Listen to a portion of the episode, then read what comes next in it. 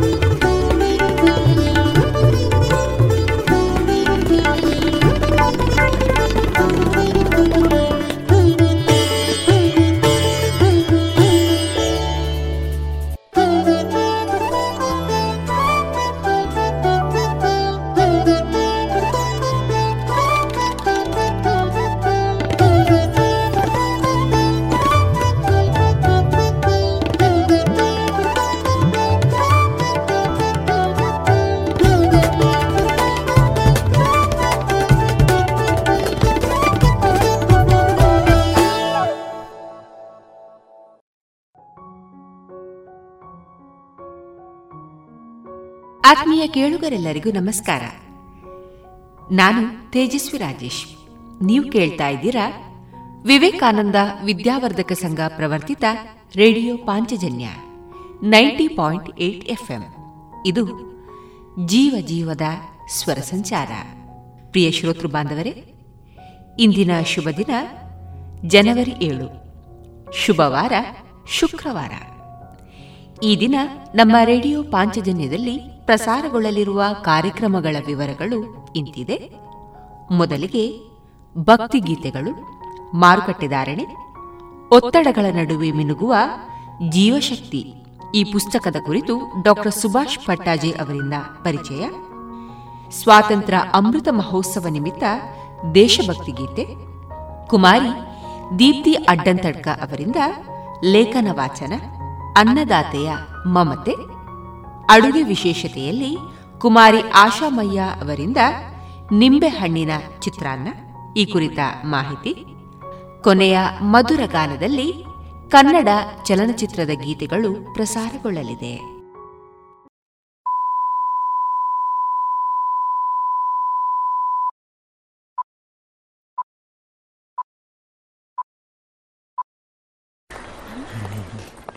Good morning sir.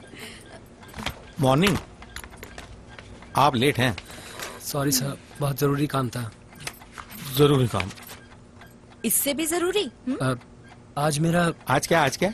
आज मेरा जन्मदिन है sir oh happy birthday thank you sir घर पे मम्मी ने आरती उतारी होगी। केक मंगाई इनके लिए केक? चॉकलेट वाला। सर हर साल मैं अपने जन्मदिन पर क्या लेट आते हैं? नहीं सर हर साल मैं अपने जन्मदिन पर ब्लड डोनेट करता हूँ।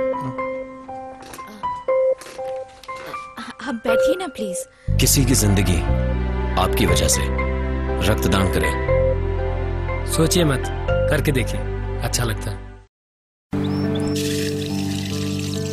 ಓಯ್ ತೇಜು ಏನ್ ಮಾಡ್ತಾ ಇದ್ದೀಯಾ ಈ ಕೋವಿಡ್ ಬಂದ್ಮೇಲೆ ಎಷ್ಟು ಜಾಗೃತಿ ವಹಿಸಿದ್ರು ಸಾಲ್ತಾ ಇಲ್ಲ ಅದಕ್ಕೆ ದೇಹದಲ್ಲಿ ಇಮ್ಯುನಿಟಿ ಜಾಸ್ತಿ ಮಾಡ್ಕೊಳ್ಳೋಕೆ ಏನ್ ಮಾಡೋದು ಅಂತ ಯೋಚನೆ ಮಾಡ್ತಾ ಇದ್ದೇನೆ ಅದಕ್ಕೆ ಯಾಕೆ ಯೋಚನೆ ಮಾಡ್ತೀಯಾ ಸತ್ವಂ ಇಲ್ವಾ ಸತ್ವಂ Satvam immunity herbal drinking water ಇದು ನಮ್ಮ ದೇಹದಲ್ಲಿ ರೋಗ ನಿರೋಧಕ ಶಕ್ತಿಯನ್ನು ಹೆಚ್ಚಿಸುತ್ತದೆ ಹಾಗೆಯೇ ಅಮೃತ ಬಳ್ಳಿ ಲೆಮನ್ ಗ್ರಾಸ್ ದಾಲ್ಚೀನಿ ತುಳಸಿ ನೆಲನೆಲ್ಲಿ ಅರಿಶಿನ ಮತ್ತು ಅದರ ಎಲೆಗಳ ಸತ್ವವನ್ನು ಬಳಸಿಕೊಂಡ Satvam immunity booster herbal extract ಇಷ್ಟೆಲ್ಲ ಸತ್ವಂನಲ್ಲೇ ಇರುವಾಗ ಬೇರೇನ್ ಬೇಕು?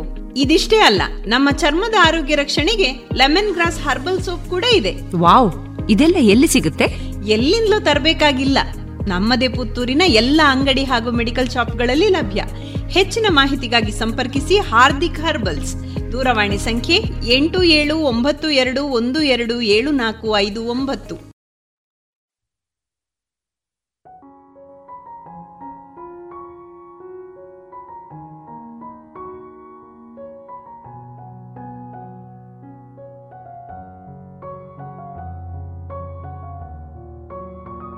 ಇದೀಗ ಭಕ್ತಿಗೀತೆಗಳನ್ನ ಕೇಳೋಣ. ಗಾಯನ ಮಧ್ವಾಧೀಶ ವಿಠಲದಾಸ ನಾಮಾಂಕಿತರಾದ ಶ್ರೀಯುತ ರಾಮಕೃಷ್ಣ ಕಾಟ್ಕುಕ್ಕೆ. ಶ್ರೀ ಮಹಾಲಕ್ಷ್ಮೀ ದೇವಿಯೇ ಕೋಮಲಾಂಗಿಯೇ, ಸಾಮಗಾಯನ ಪ್ರಿಯಳೇ. ಶ್ರೀ ಮಹಾಲಕ್ಷ್ಮೀ ದೇವಿಯೇ ಕೋಮಲಾಂಗಿಯೇ, ಸಾಮಗಾಯನ ಪ್ರಿಯಳೇ.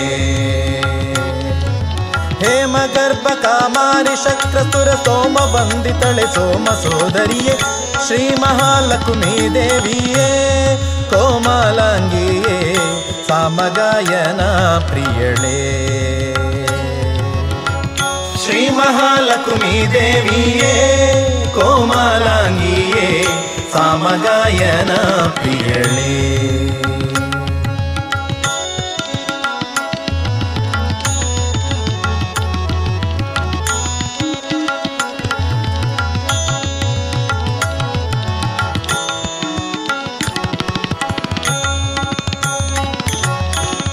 ಬಟ್ಟ ಕುಂಕುಮ ಮುತ್ತಿನ ಹೊಸ ಕಟ್ಟಾಣಿ ತ್ರಿವಳಿ ಕೊರಳೋಳೆ. ಇಟ್ಟ ಪೊಮ್ಮೋಲೆ ಕಿವಿಯೋಳು ಪವಳದ ಕೈ ಕಟ್ಟು ಕಂಕಣ ಬಳೆಯೋಳೆ. ತೊಟ್ಟ ಕುಪಸ ಬಿಗಿದುಟ್ಟ ಪಿತಾಂಬರ ಗಟ್ಟಿ ಒಡ್ಯಾಣ ಕಲಂದಿಗೆ ರುಳುಗಿಜೆ. ಬೆಟ್ಟಿಲಿ ಒಳೆವುದು ಮೇಂಟಿಗೆ ಕಿರುಪಲ್ಲಿ ಇಟ್ಟು ಶೋಭಿಸುವ ಅಷ್ಟ ಸಂಪನ್ನೆ. ಶ್ರೀ ಮಹಾಲಕ್ಷ್ಮಿ ದೇವಿಯೇ ಕೋಮಲಾಂಗಿಯೇ, ಸಾಮಗಾಯನ ಪ್ರಿಯಳೇ. ಶ್ರೀ ಮಹಾಲಕ್ಷ್ಮೀ ದೇವಿಯೇ ಕೋಮಲಾಂಗಿಯೇ ಸಾಮಗಾಯನ ಪ್ರಿಯಳೇ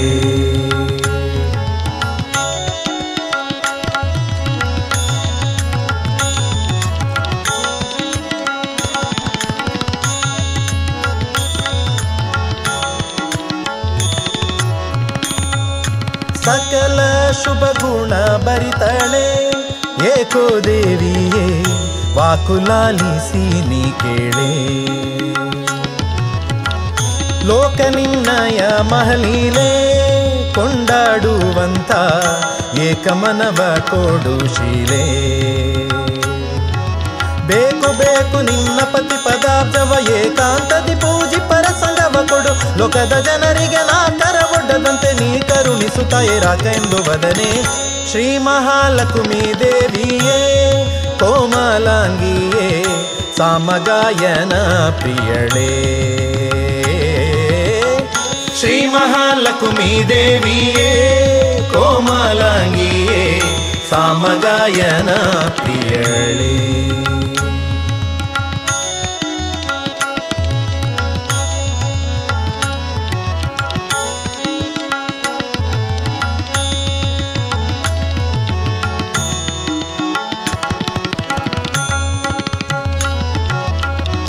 ಮಂದರಧರ ನರಸಿಯೇ, ಇಂದಿರೇ ನಮ್ಮ ಕುಂದು ದೋಷಗಳಳಿಯೇ ಅಂದ ಸೌಭಾಗ್ಯ ಸಿರಿಯೇ, ತಾಯೇನ ನಿನ್ನ ಕಂದನು ಮುಂದಕ್ಕೆ ಕರೆಯೇ.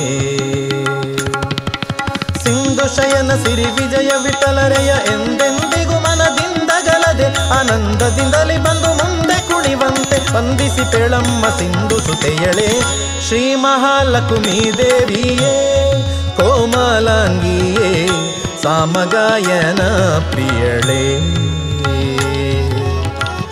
ಶ್ರೀ ಮಹಾಲಕ್ಷ್ಮೀ ದೇವಿಯೇ ಕೋಮಲಾಂಗಿಯೇ, ಸಾಮಗಾಯನ ಪ್ರಿಯಳೆ. ಹೇಮಗರ್ಭ ಕಾಮಾರಿ ಶಕ್ರತುರ ಸೋಮ ವಂದಿತಳೆ ಸೋಮ ಸೋದರಿಯೇ ಶ್ರೀ ಮಹಾಲಕ್ಷ್ಮೀ ದೇವಿಯೇ, ಕೋಮಲಾಂಗಿಯೇ, ಸಾಮಗಾಯನ ಪ್ರಿಯಳೇ. ಶ್ರೀ ಮಹಾಲಕ್ಷ್ಮೀ ದೇವಿಯೇ, ಕೋಮಲಾಂಗಿಯೇ, ಸಾಮಗಾಯನ ಪ್ರಿಯಳೇ. ಸಾಮಗಾಯನ ಪ್ರಿಯಳೇ ಸಾಮಗಾಯನ ಪ್ರಿಯಳೇ.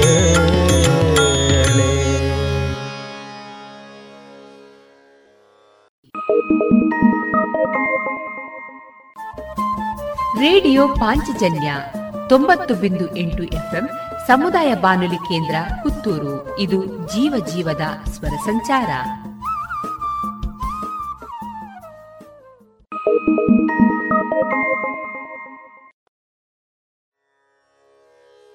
ಬಾರೆ ಭಾಗ್ಯದ ನಿಧಿಯೇ ಕರವೀರ ನಿವಾಸಿನಿ ಸಿರಿಯೇ, ಕರವೀರ ನಿವಾಸಿನಿ ಸಿರಿಯೇ.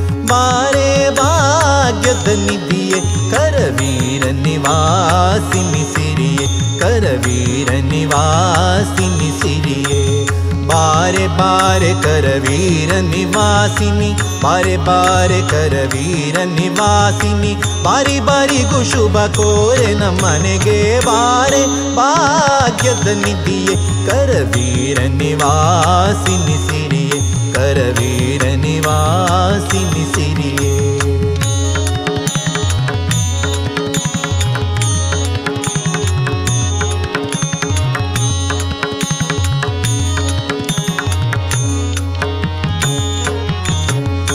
ನಿಗಮಾವೇ ಎದ್ದೇಳೆ ನೀನು, ನಿನ್ನ ಪೊಗಳಲ ಪಿನ್ನೆ ನಾನು. ನಿಗಮಾವೇ ಎದ್ದೇಳೆ ನೀನು, ನಿನ್ನ ಪೊಗಳಲ ಪಿನ್ನೆ ನಾನು. ಮಗನ ಪರಾದವ ತೆಗೆದೆಣಿಸದಿನಿ, ಮಗನ ಪರಾದವ ತೆಗೆದೆಣಿಸದಿನಿ. ಲಘು ಬಗೆಯಿಂದಲೇ ಪನ್ನಂಗವೇಣಿ, ಬಾರೆ ಭಾಗ್ಯದ ನಿಧಿಯೇ, ಕರವೀರ ನಿವಾಸಿನಿ ಸಿರಿಯೇ, ಕರವೀರ ನಿವಾಸಿನಿ ಸಿರಿಯೇ.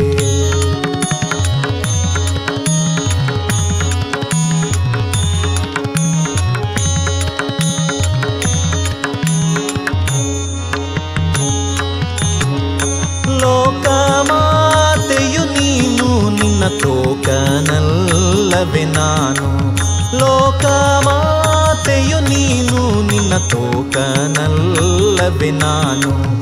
ಆಕಳ್ಳು ಕರುವನ್ನು ಸ್ವೀಕರಿಸುವ ಪರಿ ಆಕಳ್ಳು ಕರುವನ್ನು ಸ್ವೀಕರಿಸುವ ಪರಿ, ನೀ ಕರುಣದಿ ಕಾಲ್ ಹಾಕಿನ್ನ ಮನೆಗೆ ಬಾರೆ. ಭಾಗ್ಯದ ನಿಧಿಯ, ಕರವೀರ ನಿವಾಸಿನಿ ಸಿರಿಯೇ ಕರವೀರ ನಿವಾಸಿನಿ ಸಿರಿಯೇ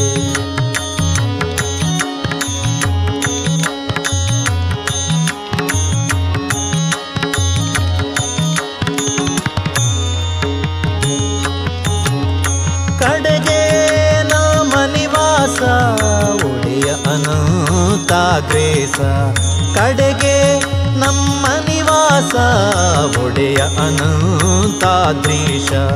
ಒಡೆಯನಿದಲ್ಲಿಗೆ ಮಡದಿ ಬರುವುದು ಒಡೆಯನಿದಲ್ಲಿಗೆ ಮಡದಿ ಬರುವುದು. ರುಡಿಗುಚಿತವಿದು ನಡಿ ನಮ್ಮನೆಗೆ ಬಾರೆ ಭಾಗ್ಯದ ನಿಧಿಯ, ಕರವೀರ ನಿವಾಸಿನಿ ಬಾರೇ ಭಾಗ್ಯದ ನಿಧಿಯೇ, ಕರವೀರ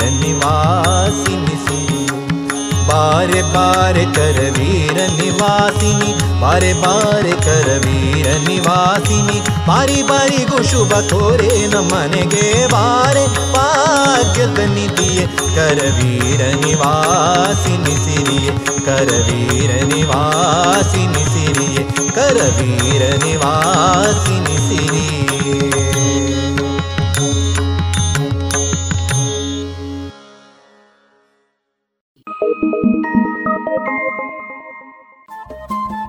ರೇಡಿಯೋ ಪಾಂಚಜನ್ಯ ತೊಂಬತ್ತು ಬಿಂದು ಎಂಟು ಎಫ್ಎಂ ಸಮುದಾಯ ಬಾನುಲಿ ಕೇಂದ್ರ ಪುತ್ತೂರು. ಇದು ಜೀವ ಜೀವದ ಸ್ವರ ಸಂಚಾರ.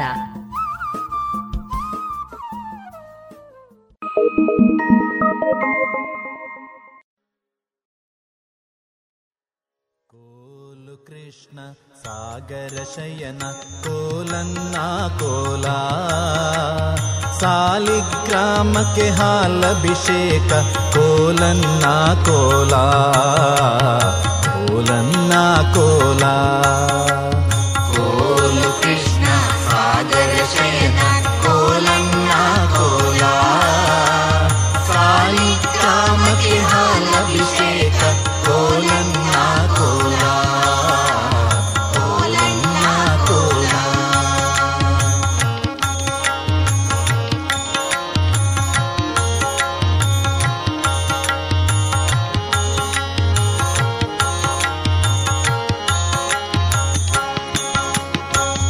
ಅಟ್ಟದ ಮೇಲಿನ ನೆಲವಲ್ಲಾಡಿಸಿ ಸಕ್ಕರೆಗಳ ಸವಿದ. ಕೃಷ್ಣ ಕೃಷ್ಣೆಂದರೆ ನಾನಲ್ಲ, ಬೆಕ್ಕೇನೋ ಎಂದ. ಬೆಕ್ಕೆಂದೋಡುತ್ತ ಊರೊಳಗಿದ್ದ ಹಕ್ಕಿಗಳೋಡಿಸಿದ. ಮಕ್ಕಳು ಮಲಗ್ಯಾರೆಬ್ಬಿಸಬೇಡನೆ, ಬಟ್ಟಲು ಬಾರಿಸಿದ. ಬಟ್ಟಲು ಬಾರಿಸಿದ. रसयन कोलन्ना कोला सालिग्रामके किमभिशेष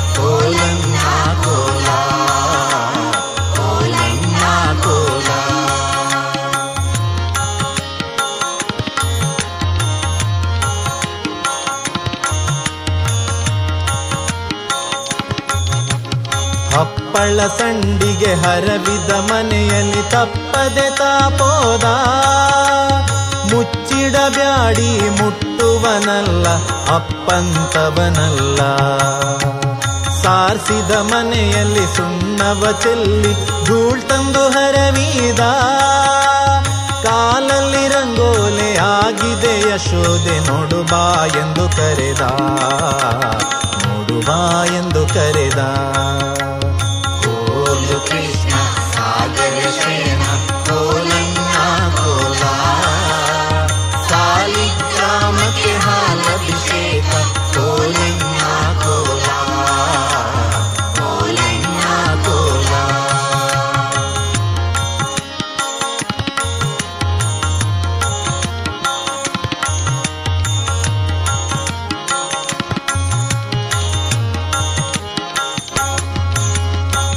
ಅಭಿಷೇಕಕ್ಕೆಂದು ಅಗ್ರೋದಕ ತಂದರೆ ಆಚಮನ ಮಾಡಿದ. ಪ್ರೀತಿಯಿಂದ ಗಂಧಾಕ್ಷತೆ ಇಟ್ಟರೆ ಶ್ರೀ ತುಳಸಿಯ ತಾ ಮುಡಿದ. ನೈವೇದ್ಯಕ್ಕೆಂದು ಅಮೃತನ್ನ ಮಾಡಲು ಬಾಯ್ ತೆರೆದೇದ ನೈವೇದ್ಯಕ್ಕೆಲ್ಲಣಿಯಾಗಿದೆ ಯಶೋದೆ ನೋಡು ಬಾ ಎಂದು ಕರೆದ. ನೋಡು ಬಾ ಎಂದು ಕರೆದ. पोलो कोला। महा लगे पोल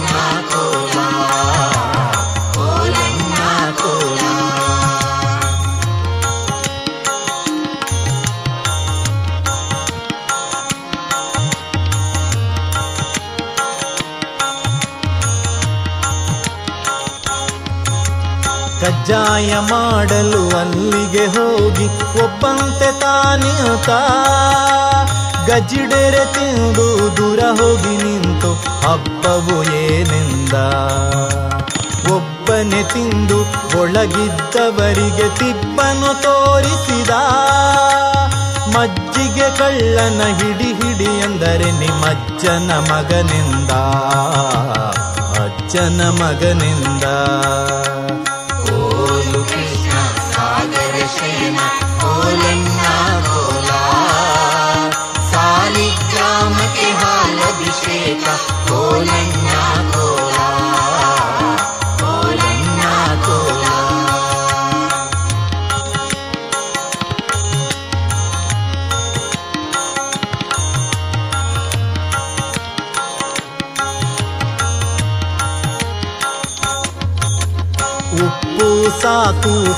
ಸಾಲದು ನೋಡದೆ ಅಪ್ಪಟವನೆ ಮೇದ್ದ ತುಪ್ಪದ ಕಳ್ಳನ ಹಿಡಿ ಹಿಡಿ ಅಂದರೆ ನಿಮ್ಮಪ್ಪನ ಮಗನಿಂದ.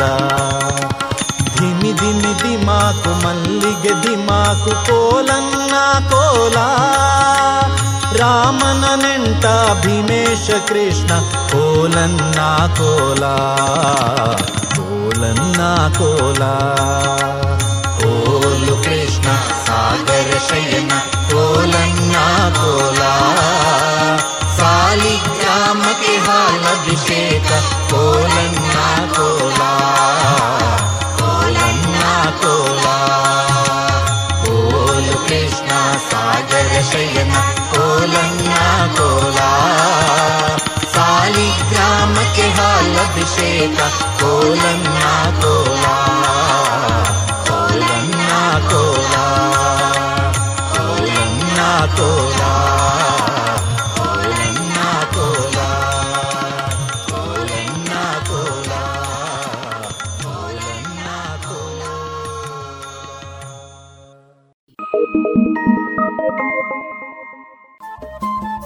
ರೇಡಿಯೋ ಪಾಂಚಜನ್ಯ ತೊಂಬತ್ತು ಬಿಂದು ಎಂಟು ಎಫ್ಎಂ ಸಮುದಾಯ ಬಾನುಲಿ ಕೇಂದ್ರ ಪುತ್ತೂರು. ಇದು ಜೀವ ಜೀವದ ಸ್ವರ ಸಂಚಾರ.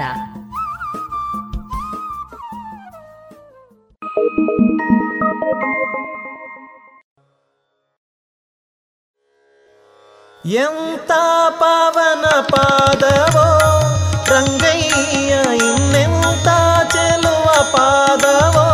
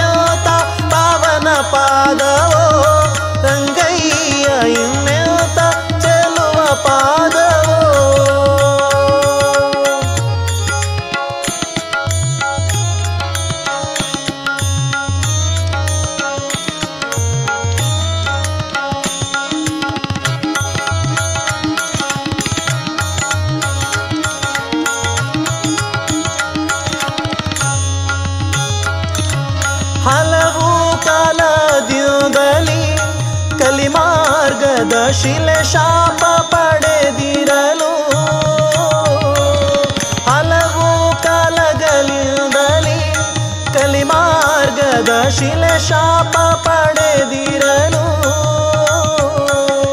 ಒಲಿದೂರ ಜದಿ ಪಾವನಗೈದು ಕರುಣದಿ ಒಲಿದುರ ಜದಿ ಪಾವನಗೈದು ಕರುಣದಿ ಶಿಲೆಯ ಬಾಲೆಯ ಮಾಡಿ ಸಲಹಿದ ಶ್ರೀಹರಿಯ ಕೇತ ಪಾವನ ಪಾದವೋ.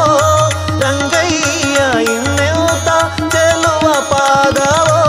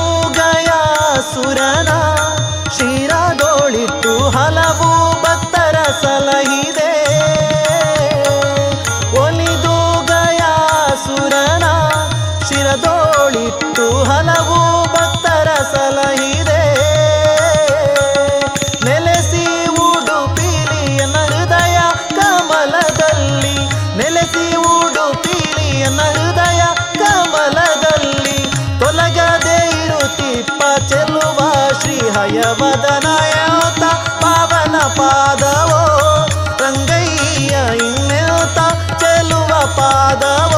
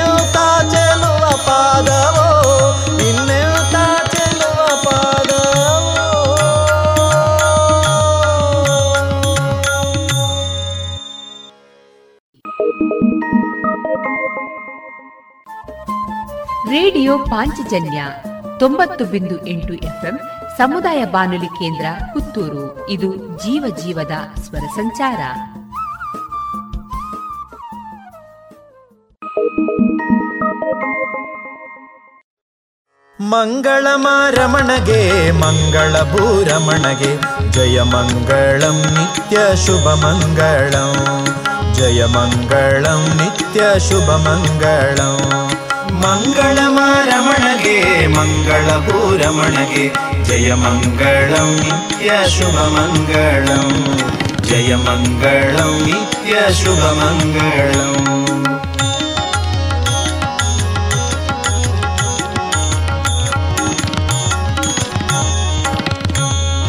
ಮಕುಟಕ್ಕೆ ಮಂಗಳ ಮತ್ಸ್ಯಾವತಾರಗೆ, ಮುಖಗೆ ಮಂಗಳ ಮುದ್ದು ಕೂರ್ಮನಿಗೆ. ಮಕುಟಕ್ಕೆ ಮಂಗಳ ಮತ್ಸ್ಯಾವತಾರಗೆ ಮುಖಗೆ ಮಂಗಳ ಮುದ್ದು ಕೂರ್ಮನಿಗೆ. ಸುಕಂಠಕ್ಕೆ ಮಂಗಳ ಸೂಕರ ರೂಪಗೆ. ಸುಕಂಠಕ್ಕೆ ಮಂಗಳ ಸೂಕರ ರೂಪಗೆ. ನಖಗೆ ಮಂಗಳ ಮುದ್ದು ನರಸಿಂಹಗೆ. ಮಂಗಳ ಮಾರಮಣಗೆ ಮಂಗಳ ಭೂರಮಣಗೆ ಜಯ ಮಂಗಳಂ ನಿತ್ಯ ಶುಭ ಮಂಗಳಂ. ಜಯ ಮಂಗಳಂ ನಿತ್ಯ ಶುಭ ಮಂಗಳಂ.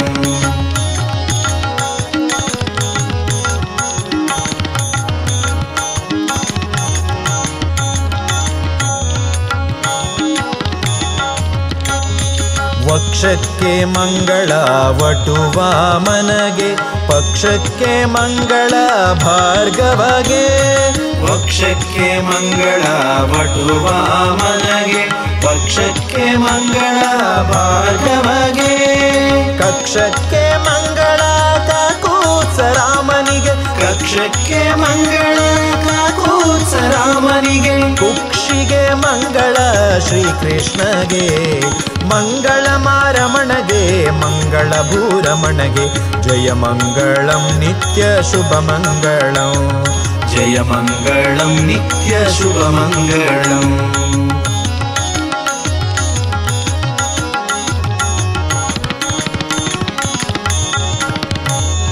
ಊರುಗಳಿಗೆ ಮಂಗಳ, ಉತ್ತಮ ಬೌದ್ಧಗೆ ಚರಣಕ್ಕೆ ಮಂಗಳ, ಚೆಲುವ ಶ್ರೀ ಕಲ್ಕಿಗೆ.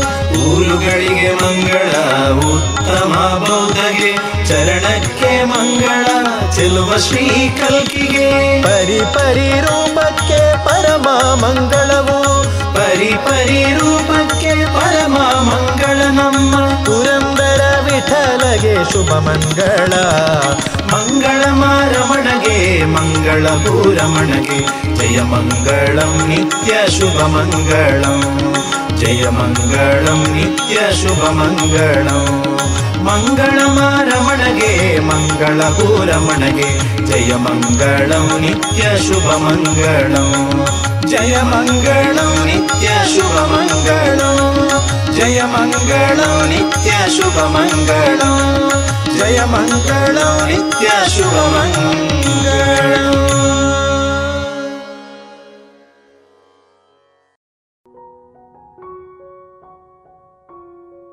ಇದುವರೆಗೆ ಭಕ್ತಿ ಗೀತೆಗಳನ್ನ ಕೇಳಿದಿರಿ.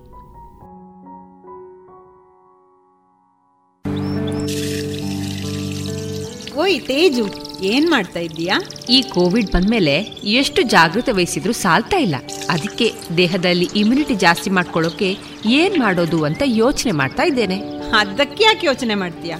ಸತ್ವಂ ಇಲ್ವಾ? Satvam? Satvam immunity herbal drinking water ಇದು ನಮ್ಮ ದೇಹದಲ್ಲಿ ರೋಗ ನಿರೋಧಕ ಶಕ್ತಿಯನ್ನು ಹೆಚ್ಚಿಸುತ್ತದೆ ಹಾಗೆಯೇ ಅಮೃತ ಬಳ್ಳಿ ಲೆಮನ್ ಗ್ರಾಸ್ ದಾಲ್ಚೀನಿ ತುಳಸಿ ನೆಲನೆಲ್ಲಿ ಅರಿಶಿನ ಮತ್ತು ಅದರ ಎಲೆಗಳ ಸತ್ವವನ್ನು ಬಳಸಿಕೊಂಡ Satvam immunity booster herbal extract ಇಷ್ಟೆಲ್ಲ ಸತ್ವಂನಲ್ಲೇ ಇರುವಾಗ ಬೇರೇನ್ ಬೇಕು? ಇದಿಷ್ಟೇ ಅಲ್ಲ ನಮ್ಮ ಚರ್ಮದ ಆರೋಗ್ಯ ರಕ್ಷಣೆಗೆ ಲೆಮನ್ ಗ್ರಾಸ್ ಹರ್ಬಲ್ ಸೋಪ್ ಕೂಡ ಇದೆ. ವಾವ್ ಇದೆಲ್ಲ ಎಲ್ಲಿ ಸಿಗುತ್ತೆ? ಎಲ್ಲಿಂದಲೂ ತರಬೇಕಾಗಿಲ್ಲ. ನಮ್ಮದೇ ಪುತ್ತೂರಿನ ಎಲ್ಲ ಅಂಗಡಿ ಹಾಗೂ ಮೆಡಿಕಲ್ ಶಾಪ್ಗಳಲ್ಲಿ ಲಭ್ಯ. ಹೆಚ್ಚಿನ ಮಾಹಿತಿಗಾಗಿ ಸಂಪರ್ಕಿಸಿ ಹಾರ್ದಿಕ್ ಹರ್ಬಲ್ಸ್. ದೂರವಾಣಿ ಸಂಖ್ಯೆ ಎಂಟು ಏಳು ಒಂಬತ್ತು ಎರಡು ಒಂದು ಎರಡು ಏಳು ನಾಲ್ಕು ಐದು ಒಂಬತ್ತು.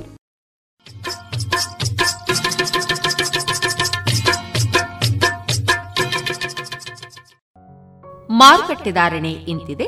ಹೊಸ ಅಡಿಕೆ ಮುನ್ನೂರ ಎಪ್ಪತ್ತೈದರಿಂದ ನಾಲ್ಕನೂರ ಐವತ್ತು, ಹಳೆ ಅಡಿಕೆ ನಾಲ್ಕನೂರ ಎಪ್ಪತ್ತರಿಂದ ಐನೂರ ಮೂವತ್ತು ಡಬಲ್ ಚೋಲ್ ನಾಲ್ಕನೂರ ಎಂಬತ್ತೈದರಿಂದ ಐನೂರ ಮೂವತ್ತ ಐದು ಹಳೆ ಪಟೋರ ಮುನ್ನೂರ ಎಂಬತ್ತರಿಂದ ನಾಲ್ಕನೂರ ಐವತ್ತು, ಹೊಸ ಪಟೋರ ಮುನ್ನೂರ ಇಪ್ಪತ್ತರಿಂದ ಮುನ್ನೂರ ತೊಂಬತ್ತು, ಹಳೆ ಉಳ್ಳಿಗಡ್ಡೆ ಇನ್ನೂರ ಐವತ್ತರಿಂದ ಮುನ್ನೂರ ಹತ್ತು, ಹೊಸ ಉಳ್ಳಿಗಡ್ಡೆ ನೂರ ಐವತ್ತರಿಂದ ಇನ್ನೂರ ಎಪ್ಪತ್ತೈದು, ಹಳೆ ಕರಿಗೋಟು ಇನ್ನೂರ ಎಪ್ಪತ್ತರಿಂದ ಇನ್ನೂರ ತೊಂಬತ್ತು, ಹೊಸ ಕರಿಗೋಟು ಇನ್ನೂರರಿಂದ ಇನ್ನೂರ ಎಂಬತ್ತೈದು ಕಾಳುಮೆಣಸು ಮುನ್ನೂರ ತೊಂಬತ್ತರಿಂದ ನಾಲ್ಕುನೂರ ತೊಂಬತ್ತ ಐದು ಒಣಕೊಕ್ಕೋ ನೂರ ನಲವತ್ತರಿಂದ ನೂರ ಎಂಬತ್ತ ಮೂರು ಹಸಿಕೊಕ್ಕೋ ನಲವತ್ತರಿಂದ ಐವತ್ತ ಐದು ರಬ್ಬರ್ ಧಾರಣೆ, ಗ್ರೇಡ್ ಆರ್ಎಸ್ಎಸ್ ಫೋರ್ ನೂರ ಅರವತ್ತ ಒಂದು ರೂಪಾಯಿ, ಆರ್ಎಸ್ಎಸ್ ಫೈವ್ ನೂರ ಐವತ್ತ ಐದು ರೂಪಾಯಿ, ಲಾಟ್ ನೂರ ಐವತ್ತು ರೂಪಾಯಿ, ಸ್ಕ್ರ್ಯಾಪ್ ತೊಂಬತ್ತ ಮೂರರಿಂದ ನೂರ ಒಂದು ರೂಪಾಯಿ.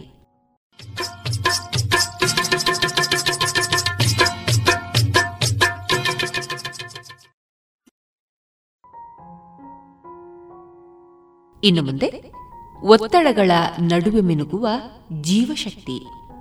ಜಾನ್ ಮ್ಯಾಕ್ಸ್ ಕುಟ್ಸಿ ಅವರ ಪುಸ್ತಕದ ಕುರಿತು ಡಾಕ್ಟರ್ ಸುಭಾಷ್ ಪಟ್ಟಾಜಿ ಅವರಿಂದ ಪರಿಚಯವನ್ನ ಕೇಳೋಣ. ಮನುಷ್ಯರ ಮನಸ್ಸಿನ ಮೂಲ ರಾಗಭಾವಗಳು. ಜಾನ್ ಮ್ಯಾಕ್ಸ್ವೆಲ್ ಕುಟ್ಜಿ ಅಥವಾ ಜೆ ಎಂ ಕುಟ್ಜಿ ಅವರು ಆಂಗ್ಲ ಭಾಷೆಯಲ್ಲಿ ಬರೆಯುವ ದಕ್ಷಿಣ ಆಫ್ರಿಕಾದ ಪ್ರಸಿದ್ಧ ಲೇಖಕರು. ಅವರು ಕೇಪ್ ಟೌನ್ನಲ್ಲಿ ಸಾವಿರದ ಒಂಬೈನೂರ ನಲವತ್ತರಂದು ಜನಿಸಿದರು.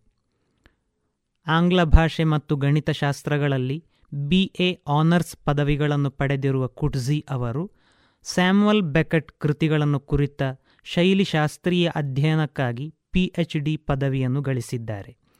ಹಲವಾರು ವಿಶ್ವವಿದ್ಯಾಲಯಗಳಲ್ಲಿ ಪ್ರಾಧ್ಯಾಪಕರಾಗಿ ಸೇವೆ ಸಲ್ಲಿಸುವ ಕುಡ್ಜಿ ತಮ್ಮ ಕಾದಂಬರಿಗಳು, ಪ್ರಬಂಧಗಳು ಮತ್ತು ಅನುವಾದಗಳಿಂದ ಪ್ರಸಿದ್ಧರಾಗಿದ್ದಾರೆ.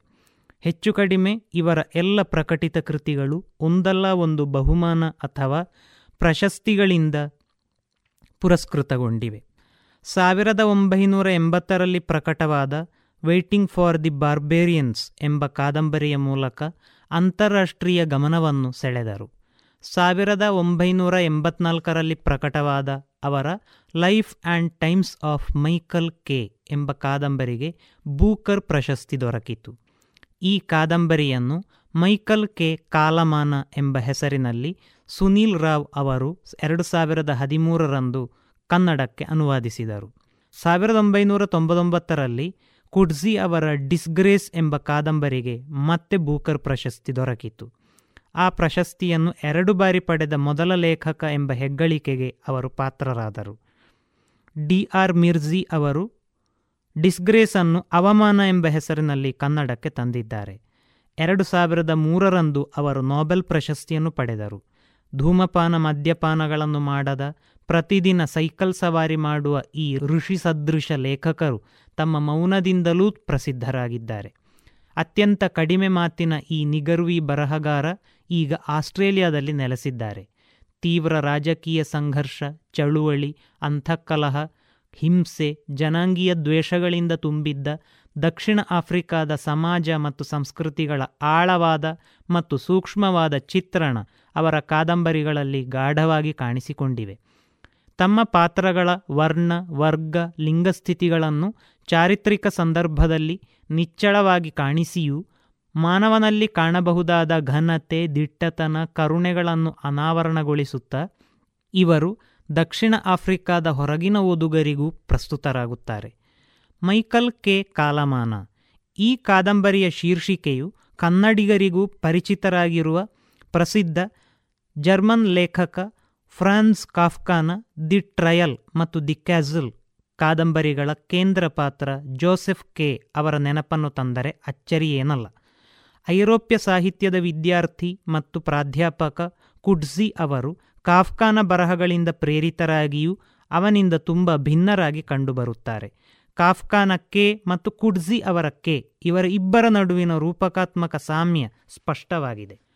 ಈ ಕಾದಂಬರಿಯ ಮೂಲಕ ಕುಡ್ಜಿ ತಮ್ಮ ಗುರು ಕಾಫ್ಕನಿಗೆ ಗೌರವ ಕಾಣಿಕೆಯೊಂದನ್ನೇ ಸಲ್ಲಿಸಿದ್ದಾರೆ ಎಂದು ಹಲವು ವಿಮರ್ಶಕರು ಅಭಿಪ್ರಾಯಪಟ್ಟಿದ್ದಾರೆ. ಕಾಫ್ಕನ ಕೆಯಂತೆ ಕುಡ್ಜಿ ಅವರ ಕೆ ಕೂಡ ಯಾವುದೇ ತಪ್ಪಿಲ್ಲದೆ ಹಲವು ವಿಚಾರಣೆಗಳನ್ನು ಎದುರಿಸಬೇಕಾಗುತ್ತದೆ. ಪೊಲೀಸ್ ಸ್ಟೇಷನ್ ಮತ್ತು ನ್ಯಾಯಾಲಯಗಳಲ್ಲಿ ಮಾತ್ರವಲ್ಲ, ತನ್ನ ವೈಯಕ್ತಿಕ ಬದುಕಿನ ಸಂದರ್ಭಗಳಲ್ಲಿಯೂ ಅವನು ತಪ್ಪಿತಸ್ಥನೆಂಬಂತೆ ಶಿಕ್ಷೆಗೆ ಒಳಗಾಗುತ್ತಲೇ ಹೋಗುತ್ತಾನೆ. ಹುಟ್ಟಿದಂದಿನಿಂದ ಅವನ ಅವಸ್ಥೆಯೇ ಒಂದು ಶಾಪದಂತೆ ಇದೆ. ಕಾದಂಬರಿಯ ಮೊದಲ ವಾಕ್ಯದಲ್ಲೇ ಅವನ ದೈವದತ್ತ ಪಾಡು ಸೂಚಿತವಾಗುತ್ತದೆ.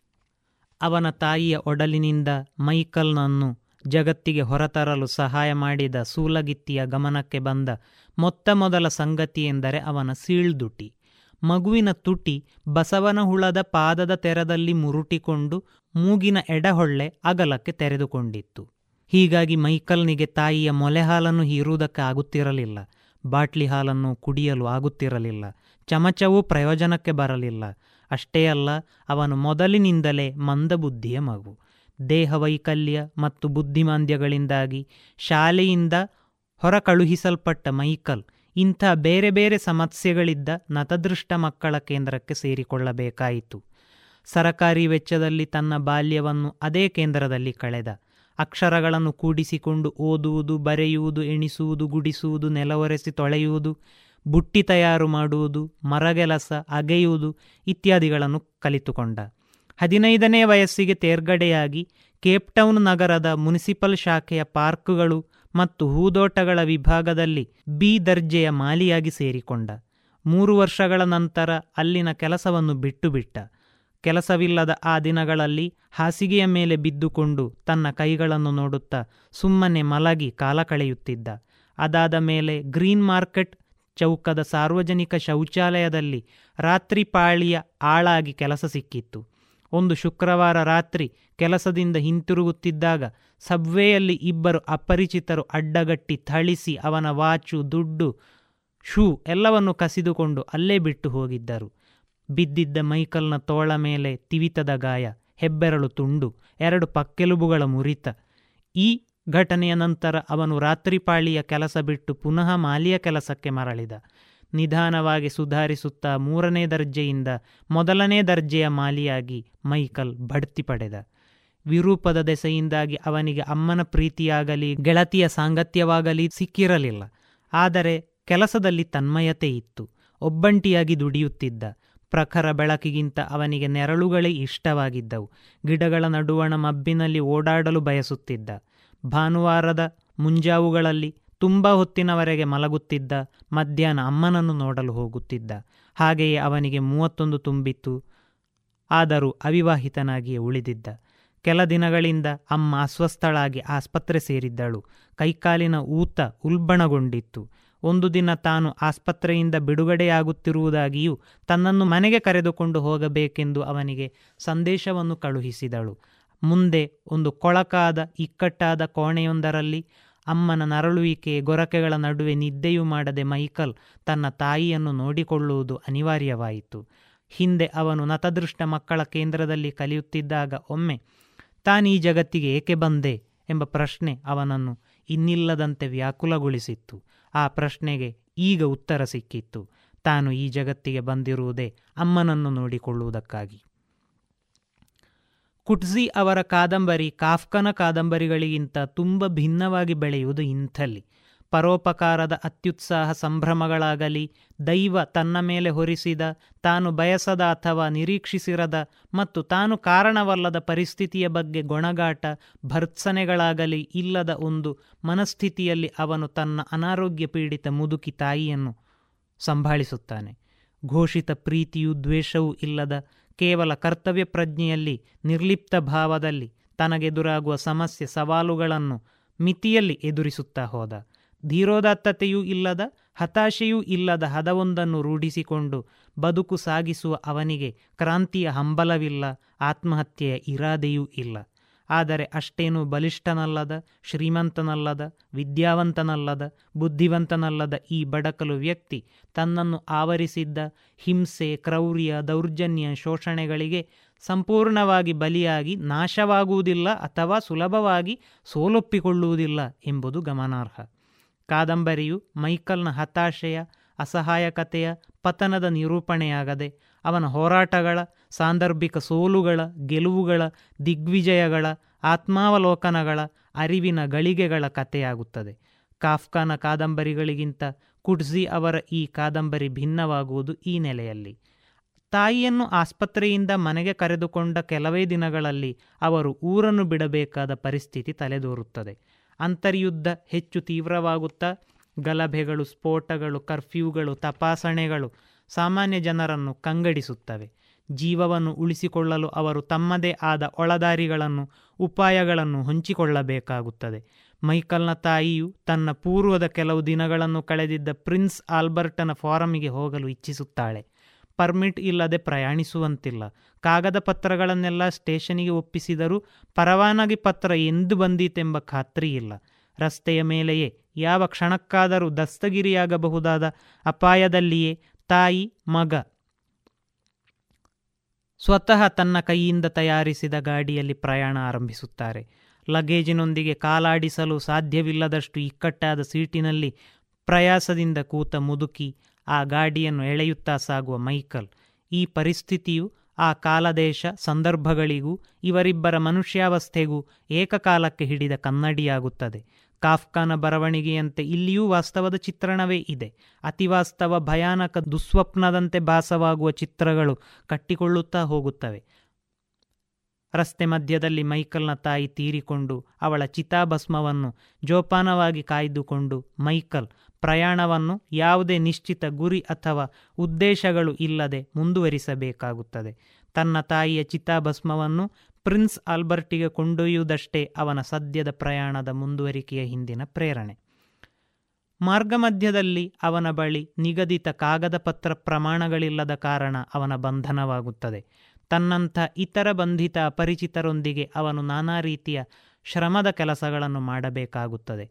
ಆ ಮೂಲಕ ಕುಟ್ಸಿ ಮೈಕಲ್ನ ಕಾಲಮಾನದ ವೈವಿಧ್ಯಮಯ ದೃಶ್ಯಾವಳಿಯನ್ನೇ ನಮ್ಮ ಮುಂದೆ ಬಿಡಿಸುತ್ತಾರೆ. ಈ ಕಾದಂಬರಿಗಳಿಗೆ ಎರಡು ಮುಖ್ಯ ಆಯಾಮಗಳು ಇವೆ. ಒಂದು, ನಿರ್ದಿಷ್ಟ ಕಾಲ ದೇಶ ಸಂದರ್ಭಗಳ ಚಿತ್ರಗಳನ್ನು ಸೂಕ್ಷ್ಮಾತಿ ಸೂಕ್ಷ್ಮ ವಿವರಗಳಲ್ಲಿ ಬಿಡಿಸುವುದು.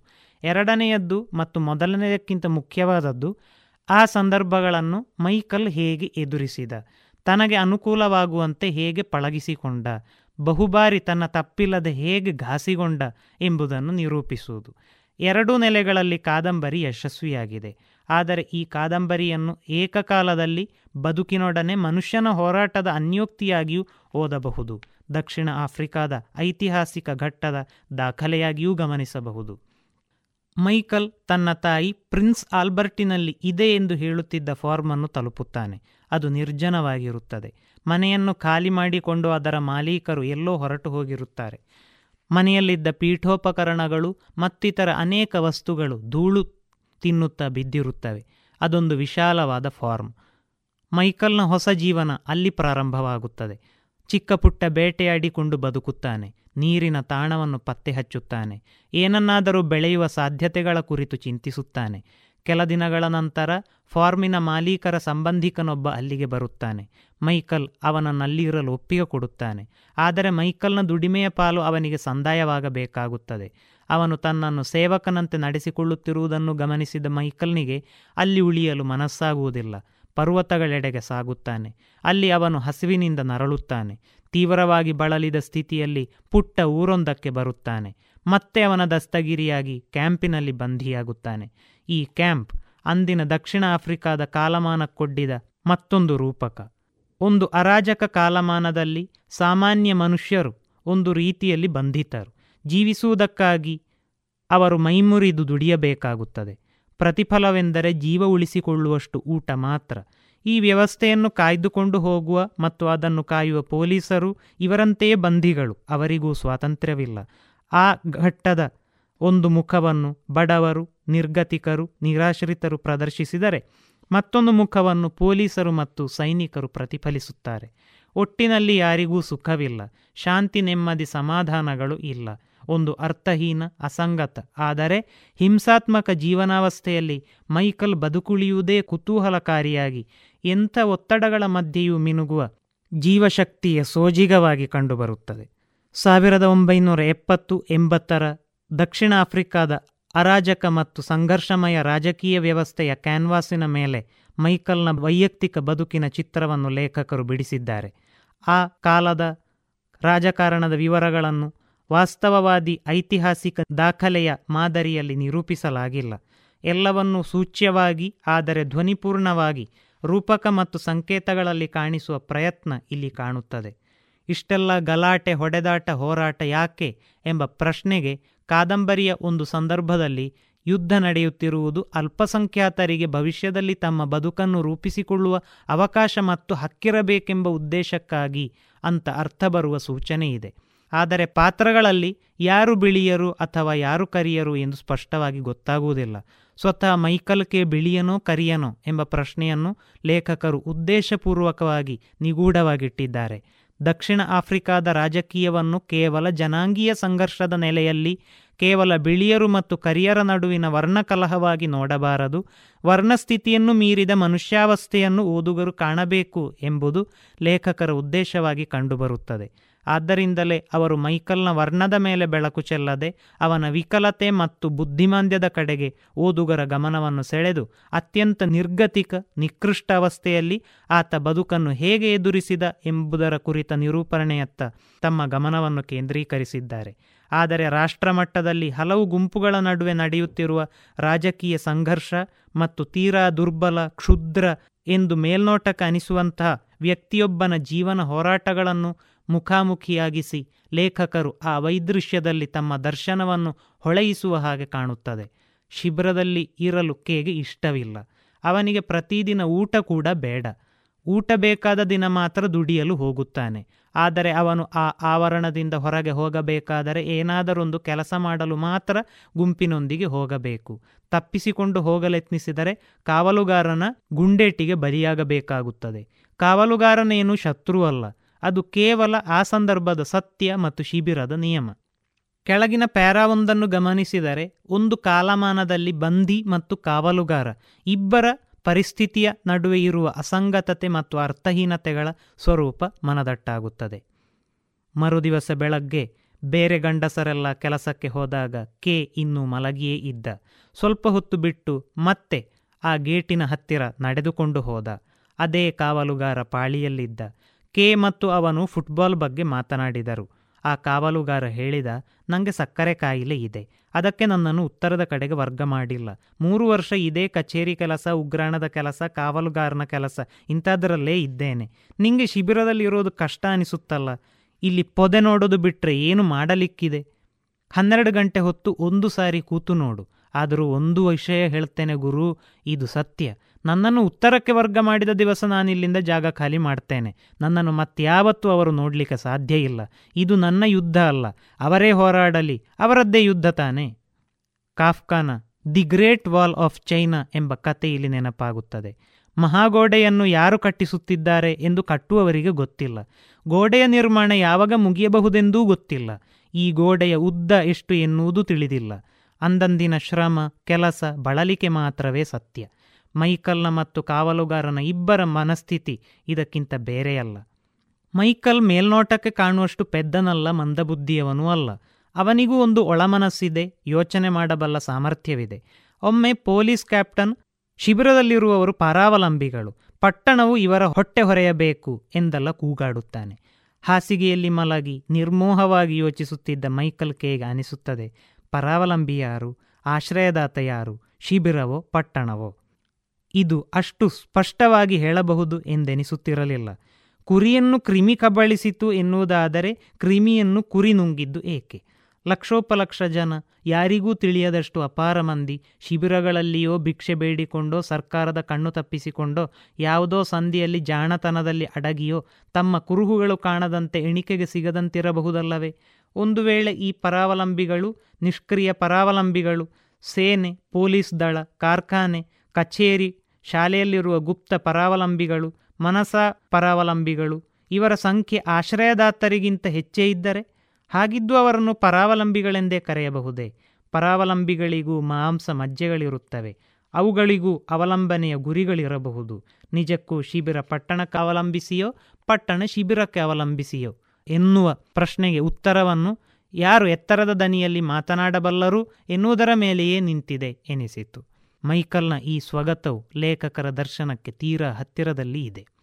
ಹೀಗೆ ತನ್ನೆದುರಿನ ಸದ್ಯದ ಇತಿಹಾಸವನ್ನು ವಿಶ್ಲೇಷಿಸಿ ಪ್ರಶ್ನಿಸಬಲ್ಲ ಮೈಕಲ್ ಐತಿಹಾಸಿಕ ಕಾಲದಿಂದ ಹೊರಗುಳಿಯಲು ಬಯಸುತ್ತಾನೆ ಎಂಬುದು ಈ ಕಾದಂಬರಿಯ ಕುತೂಹಲಗಳಲ್ಲಿ ಒಂದು. ಕಾದಂಬರಿಯ ಶೀರ್ಷಿಕೆಗೆ ಈಗ ಧ್ವನ್ಯಾರ್ಥಗಳು ಒದಗಿಬಿಡುತ್ತವೆ.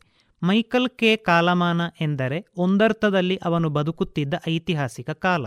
ಆ ಕಾಲದ ಸ್ವರೂಪವನ್ನು ಕಾದಂಬರಿ ವೈವಿಧ್ಯಮಯ ರೂಪಕಗಳಲ್ಲಿ ಕಟ್ಟಿಕೊಡುತ್ತದೆ. ಇನ್ನೊಂದರ್ಥದಲ್ಲಿ ಮೈಕಲ್ನ ಕಾಲಮಾನ ಎಂದರೆ ಅವನ ವೈಯಕ್ತಿಕ ಕಾಲದ ಸ್ವರೂಪ. ಕಾದಂಬರಿಯ ಒಂದು ಘಟ್ಟದಲ್ಲಿ ಕಾಲದ ಕಟ್ಟುಪಾಡಿನ ಆಚೆ ಸೂರ್ಯೋದಯ ಸೂರ್ಯಾಸ್ತಗಳ ನಡುವೆ ಅವನು ಬದುಕುತ್ತಿದ್ದ ಎಂಬ ವಾಕ್ಯವೊಂದು ಬರುತ್ತದೆ. ಈ ಮಾತು ಕೆ. ಶಿಬಿರದಿಂದ ತಪ್ಪಿಸಿಕೊಂಡು ಮತ್ತೆ ಪ್ರಿನ್ಸ್ ಆಲ್ಬರ್ಟಿನ ತೋಟದ ಮನೆಗೆ ಬಂದಾಗ ಅವನ ನಿತ್ಯ ಜೀವನದ ವಿವರಗಳಲ್ಲಿಯೂ ನಿಜವಾಗುತ್ತದೆ. ಅಲ್ಲಿ ಅವನು ಮನೆಯನ್ನು ಆಶ್ರಯಿಸದೆ ತನಗೆ ತಾನೇ ನಿರ್ಮಿಸಿಕೊಂಡ ವಾಸಸ್ಥಳದಲ್ಲಿ ಉಳಿದುಕೊಂಡು ತೋಟಗಾರಿಕೆಯಲ್ಲಿ ತನ್ನ ಕಾಲವನ್ನು ಬದುಕುತ್ತಾನೆ. ಸಸ್ಯಗಳು ಮತ್ತು ಪ್ರಾಣಿಗಳು ಅರಿವಿನ ಆಸೆಗೆ ಹೋಗದೆ ಇರುವಿಕೆಯಲ್ಲೇ ತಮ್ಮ ಜೀವನದ ಸಾರ್ಥಕ್ಯವನ್ನು ಕಂಡುಕೊಳ್ಳುವಂತೆ ಕೆ ಇತಿಹಾಸದ ಆಯಾಮದಿಂದ ಹೊರಬಂದು ಕಾಲದ ಕೇವಲ ಜೈವಿಕ ಆಯಾಮಕ್ಕೆ ಜಾರಿಕೊಂಡು ಬಿಡುತ್ತಾನೆ. ಕುಂಬಳಕಾಯಿಗಳನ್ನು ಬೆಳೆಯುತ್ತಾನೆ, ಅವುಗಳನ್ನು ತಿನ್ನುತ್ತಾನೆ. ಹಣ ಸಂಪಾದನೆ, ಅಧಿಕಾರ, ಸುಖದ ಹಲವು ಮನುಷ್ಯ ಕಲ್ಪನೆಗಳಿಗಿಂತ ಅತ್ಯಂತ ಭಿನ್ನವಾಗಿ ಬದುಕಲಾರಂಭಿಸುತ್ತಾನೆ. ನೆಲದ ಔದಾರ್ಯ ಎಂಬುದರ ಅರ್ಥವನ್ನು ಸ್ವಾನುಭವದಲ್ಲಿ ಕಂಡುಕೊಳ್ಳುತ್ತಾನೆ. ಅವನಿಗೆ ಕಾಲದ ಪರಿವೆ ಕಳೆದು ಹೋಯಿತು ಕಾಲುಗಳನ್ನು ಚೀಲದಲ್ಲಿ ಸುತ್ತಿ ಆ ಕಪ್ಪು ಕೋಟಿನಡಿಯಲ್ಲಿ ಮಲಗಿದ್ದವನಿಗೆ ಉಸಿರುಗಟ್ಟಿ ಎಚ್ಚರವಾದಾಗಲೇ ಬೆಳಗಾದುದು ಗೊತ್ತಾಗುತ್ತಿತ್ತು. ನಿದ್ದೆಯಿಂದ ಬಿಡಿಸಿಕೊಳ್ಳಲಾರದ ಅರೆಮಂಪರಿನಲ್ಲಿ ಹೊರಳುತ್ತಾ ಕಳೆಯುತ್ತಿದ್ದ ದೀರ್ಘ ಅವಧಿಗಳು ಇರುತ್ತಿದ್ದವು. ತನ್ನ ದೇಹದ ಕ್ರಿಯೆಗಳು ನಿಧಾನವಾಗುತ್ತಿದ್ದುದು ಅವನಿಗೆ ತಿಳಿಯುತ್ತಿತ್ತು. ನೀನು ಉಸಿರಾಡುವುದನ್ನು ಮರೆತಿದ್ದೀಯೇ ಎಂದು ತನಗೆ ಹೇಳಿಕೊಳ್ಳುತ್ತಲೇ ಉಸಿರಾಡದೆ ಮಲಗಿರುತ್ತಿದ್ದ. ಸೀಸದಷ್ಟು ಭಾರವಾಗಿದ್ದ ತನ್ನ ಕೈಯನ್ನೆತ್ತಿ ಎದೆಯ ಮೇಲಿಟ್ಟುಕೊಳ್ಳುತ್ತಿದ್ದ. ದೂರದಲ್ಲೆಲ್ಲೋ ಯಾವುದೋ ಬೇರೆ ದೇಶದಲ್ಲಿದೆಯೋನೋ ಎನಿಸುವಂತೆ ನಿರಾಸಕ್ತನಾಗಿ ಏನೋ ಬಿಗಿಯುವುದು ಮುಚ್ಚುವುದು ಅವನಿಗೆ ಗೊತ್ತಾಗುತ್ತಿತ್ತು. ಋತು ಋತುಗಳನ್ನು ಅವನು ನಿದ್ದೆಯಲ್ಲೇ ಕಳೆದ. ವಿಪರ್ಯಾಸದ ಸಂಗತಿ ಎಂದರೆ ಅವನು ಇತಿಹಾಸದಿಂದ ಆಚೆಯೇ ಇದ್ದರೂ ಇತಿಹಾಸ ಅವನ ಮೇಲೆ ದಾಳಿ ಮಾಡುತ್ತಿರುತ್ತದೆ. ಬಂಡುಕೋರರು, ಪೊಲೀಸರು ಇಬ್ಬರಿಂದಲೂ ಅವನು ತೊಂದರೆಗೊಳಗಾಗುತ್ತಾನೆ. ಕೇವಲ ಒಂದು ಕ್ರಿಮಿಯಂತೆ, ಗಿಡದಂತೆ ಅಥವಾ ಪ್ರಾಣಿಯಂತೆ, ಸುಮ್ಮನೆ ಜೈವಿಕ ಪ್ರಾಕೃತಿಕ ಕಾಲದಲ್ಲಿ ಬದುಕಲು ಮೈಕಲ್ನನ್ನು ಬಿಡುವುದಿಲ್ಲ.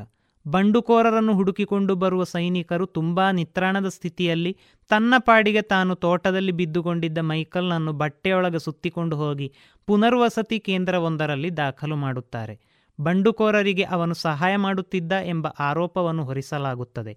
ಅಲ್ಲಿಗೆ ಇಡೀ ಕಾದಂಬರಿಯ ಮುಕ್ಕಾಲು ಭಾಗ ಮುಗಿದು ಹೋಗುತ್ತದೆ ಕಾದಂಬರಿಯ ಎರಡನೆಯ ಭಾಗ ಸುಮಾರು ನಲವತ್ತು ಪುಟಗಳಷ್ಟಿದೆ. ಮೊದಲ ಭಾಗವು ಪ್ರಥಮ ಪುರುಷ ನಿರೂಪಣೆಯಲ್ಲಿದ್ದರೆ, ಎರಡನೇ ಭಾಗವು ಆ ಪುನರ್ವಸತಿ ಕೇಂದ್ರದ ವೈದ್ಯಾಧಿಕಾರಿಯ ಉತ್ತಮ ಪುರುಷ ನಿರೂಪಣೆಯಲ್ಲಿ ಇದೆ. ಈ ವೈದ್ಯನು ಮೈಕಲ್ನಿಂದ ತುಂಬ ಆಕರ್ಷಿತನಾಗುತ್ತಾನೆ. ಅವನು ಮುಗ್ಧನೂ ಅಮಾಯಕನೂ ಆಗಿರುವನೆಂದು, ಬಂಡುಕೋರರಿಗೆ ಅವನು ಸಹಾಯ ಮಾಡುತ್ತಿದ್ದ ಎಂಬುದು ಸುಳ್ಳು ಆರೋಪವೆಂದು ವೈದ್ಯಾಧಿಕಾರಿಗೆ ಗೊತ್ತಾಗುತ್ತದೆ. ತನ್ನ ಕಾಲುಗಳ ಮೇಲೆ ನಿಲ್ಲಲಾರದಷ್ಟು ದುರ್ಬಲನಾಗಿರುವ ಮೈಕಲ್ ತುಂಬ ವಿಶಿಷ್ಟ ಅನನ್ಯ ವ್ಯಕ್ತಿ ಎಂದು ವೈದ್ಯನಿಗೆ ಅನಿಸಿಬಿಡುತ್ತದೆ ಅವನನ್ನು ವಿಶೇಷ ಆಸ್ತೆಯಿಂದ ಉಪಚರಿಸುತ್ತಾನೆ. ಏನನ್ನೂ ತಿನ್ನಲು ಬಯಸದ ಮೈಕಲ್ ಅವನಲ್ಲಿ ಕುತೂಹಲವನ್ನು ಹುಟ್ಟಿಸುತ್ತಾನೆ. ಮೊದಮೊದಲು ಮೈಕಲ್ ಸಾಯಬಯಸಿ ಆಹಾರ ತೆಗೆದುಕೊಳ್ಳುತ್ತಿಲ್ಲ ಎಂದು ವೈದ್ಯ ಭಾವಿಸುತ್ತಾನೆ. ಆದರೆ ನಿಜವಾಗಿ ಮೈಕಲ್ನಿಗೆ ಬದುಕುವ ಇಚ್ಛೆಯಿದೆ. ಆದರೆ ತಾನು ಬಯಸಿದಂತೆ ಮಾತ್ರ ಬದುಕಲು ಅಪೇಕ್ಷಿಸುತ್ತಾನೆ ಎಂಬುದು ಅವನ ಅರಿವಿಗೆ ಬರತೊಡಗುತ್ತದೆ. ಅವನನ್ನು ಆರೋಪ ಮುಕ್ತನನ್ನಾಗಿ ಮಾಡಲು ಕೈಲಾದ ಎಲ್ಲ ಪ್ರಯತ್ನಗಳನ್ನು ಮಾಡುತ್ತಾನೆ. ಆದರೆ ವ್ಯವಸ್ಥೆ ರೂಪಿಸಿದ ನಿಯಮಗಳಲ್ಲಿ ಬಂಧಿಯಾಗಿರುವ ಅಧಿಕಾರಿಗಳಿಗೆ ವೈದ್ಯನ ಮಾತಾಗಲಿ ಮೈಕಲ್ನ ಬದುಕಿನ ಸ್ವರೂಪವಾಗಲಿ ಅರ್ಥವಾಗುವುದಿಲ್ಲ. ಕೆಲ ದಿನಗಳ ನಂತರ ಮೈಕಲ್ ತಾನೇ ತಪ್ಪಿಸಿಕೊಂಡು ಆ ಪುನರ್ವಸತಿ ಕೇಂದ್ರದಿಂದ ಹೊರಗೆ ಬರುತ್ತಾನೆ. ಕೆಯ ಸ್ವಾತಂತ್ರ್ಯವು ವೈದ್ಯಾಧಿಕಾರಿಯಲ್ಲಿ ಅಸೂಯೆ ಮೂಡಿಸುವುದು ಅರ್ಥಪೂರ್ಣವಾಗಿದೆ. ತಾನೂ ಮೈಕಲ್ನನ್ನು ಹಿಂಬಾಲಿಸಬೇಕು. ಅವನಂತೆ ಬದುಕುವುದಕ್ಕೆ ಅನುಮತಿ ಪಡೆಯಬೇಕು ಎಂದೆಲ್ಲ ಕನಸು ಕಾಣುತ್ತಾನೆ. ಆದರೆ ಒಂದು ಮಾತನಾಡದ ಮೈಕಲ್ ವೈದ್ಯಾಧಿಕಾರಿಯ ಲೋಕದೃಷ್ಟಿಯನ್ನು, ಮನೋಧರ್ಮವನ್ನು ಪ್ರಭಾವಿಸುತ್ತಾನೆ. ಈ ಭಾಗವು ಒಂದು ಸ್ವತಂತ್ರ ಕೃತಿಯಾಗುವಷ್ಟು ಸಾಂದ್ರವು ಅತ್ಯಂತ ಅನನ್ಯವೂ ಆಗಿದೆ. ಈ ಮಾತನ್ನು ಮೈಕಲ್ನ ಹಿಂದಿನ ಕ್ಯಾಂಪಿನ ಅನುಭವ ಮತ್ತು ತೋಟದಲ್ಲಿನ ಅನುಭವದ ಮಟ್ಟಿಗೂ ಹೇಳಬಹುದು. ತುಂಬ ಸಂಕೀರ್ಣವಾದ ರಾಜಕೀಯ ವಿದ್ಯಮಾನಗಳಿಂದ ತುಂಬಿದ್ದ ಮೊದಲ ಭಾಗಕ್ಕಿಂತ ಈ ಭಾಗ ಹೆಚ್ಚು ತಾತ್ವಿಕವಾಗಿದ್ದರೆ ಅದಕ್ಕೆ ಕಾರಣಗಳು ಸ್ಪಷ್ಟವಾಗಿಯೇ ಇವೆ. ಸಾಧಾರಣ ಕ್ರಿಮಿಯಂತೆ ಕ್ಷುದ್ರನಾಗಿ ತೋರುತ್ತಿದ್ದ ಕೆ ಈಗ ಸಂತ ಸದೃಶನಾಗಿ ಕೆಲವರಿಗಾದರೂ ಕಾಣಿಸುತ್ತಿದ್ದರೆ ಆ ಮಟ್ಟಿಗೆ ಅವನ ಪಾತ್ರದಲ್ಲಿ ಅಷ್ಟರ ಮಟ್ಟಿಗಿನ ವಿಕಾಸವನ್ನು ಸೂಚಿಸಲು ಲೇಖಕರು ಯಶಸ್ವಿಯಾಗಿದ್ದಾರೆ. ಪುನರ್ವಸತಿ ಕೇಂದ್ರದಿಂದ ತಪ್ಪಿಸಿಕೊಂಡ ಮೈಕಲ್ನ ಬದುಕಿನ ಮುಂದಿನ ಘಟ್ಟವು ಕಾದಂಬರಿಯ ಮೂರನೆಯ ಭಾಗ. ಇದು ತೀರಾ ಚಿಕ್ಕದಾಗಿದ್ದು ಹದಿನೈದು ಪುಟಗಳಷ್ಟಿವೆ. ಇಲ್ಲಿ ನಿರೂಪಣೆಯು ಮತ್ತೆ ಪ್ರಥಮ ಪುರುಷ ನಿರೂಪಣೆಗೆ ವಾಪಸ್ಸಾಗುತ್ತದೆ.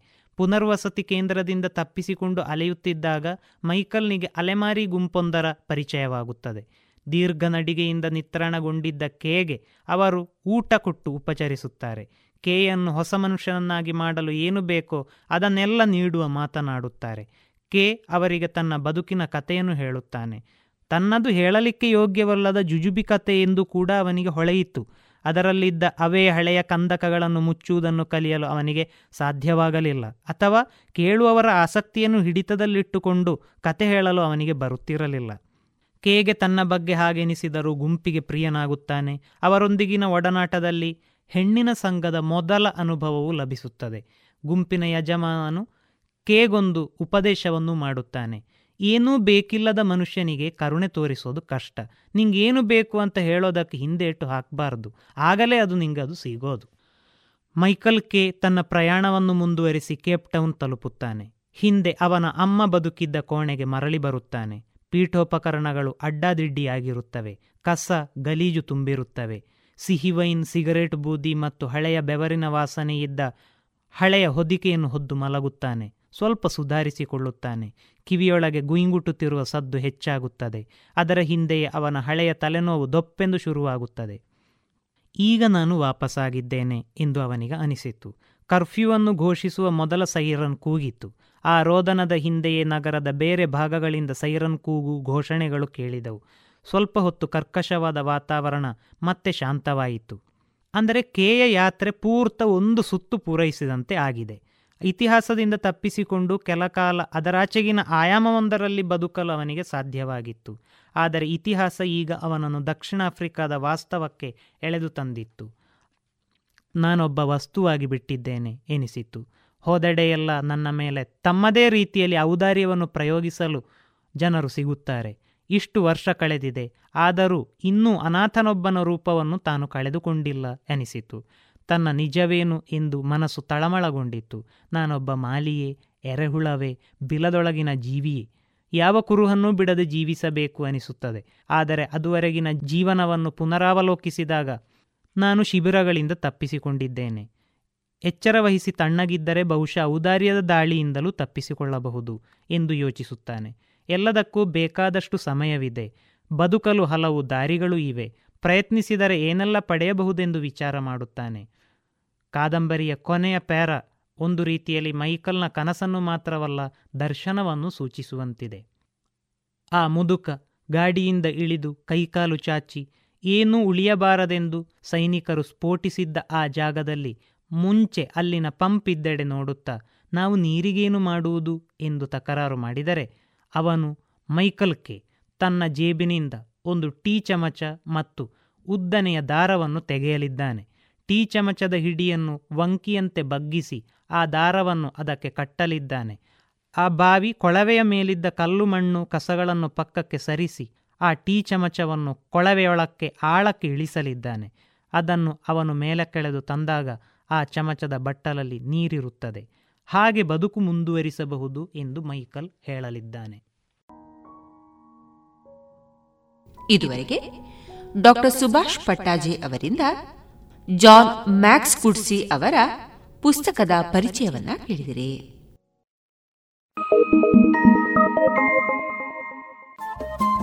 ರೇಡಿಯೋ ಪಾಂಚಜನ್ಯ ತೊಂಬತ್ತು ಬಿಂದು ಎಂಟು ಎಫ್ಎಂ ಸಮುದಾಯ ಬಾನುಲಿ ಕೇಂದ್ರ ಪುತ್ತೂರು. ಇದು ಜೀವ ಜೀವದ ಸ್ವರ ಸಂಚಾರ.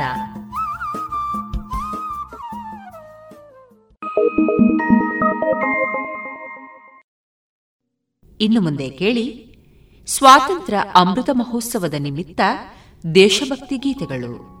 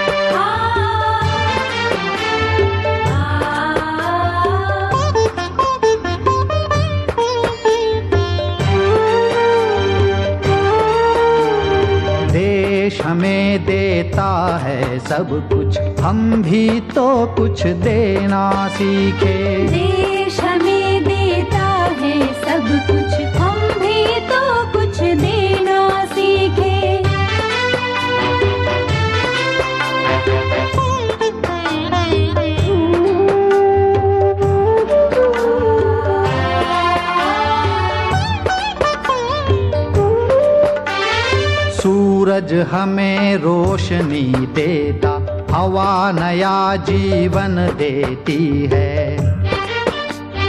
भूख मिटाने को हम सबके होती धरती पर खेती है। औरों का भी हित हो जिसमें हम ऐसा कुछ करना सीखे देश हमें देता है सब कुछ। हम भी तो कुछ देना सीखे।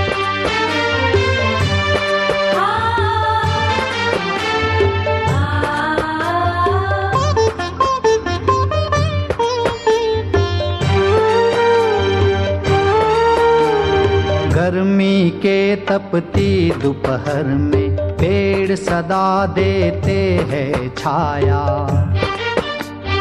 सुमन सुगंध सदा होते हैं हम सबको फूलों की माला। त्यागी तरुओं के जीवन से हम पर हित कुछ करना सीखे। देश हमें देता है सब कुछ। हम भी तो कुछ देना सीखे।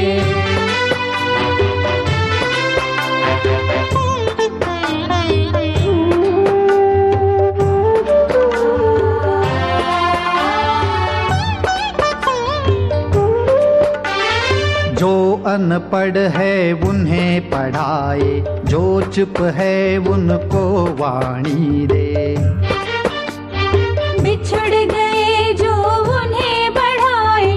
समरसता का भाव जगा दे।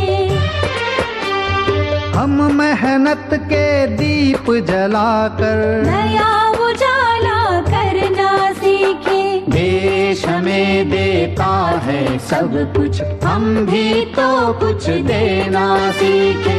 देश हमें देता है सब कुछ हम भी तो कुछ देना सीखे।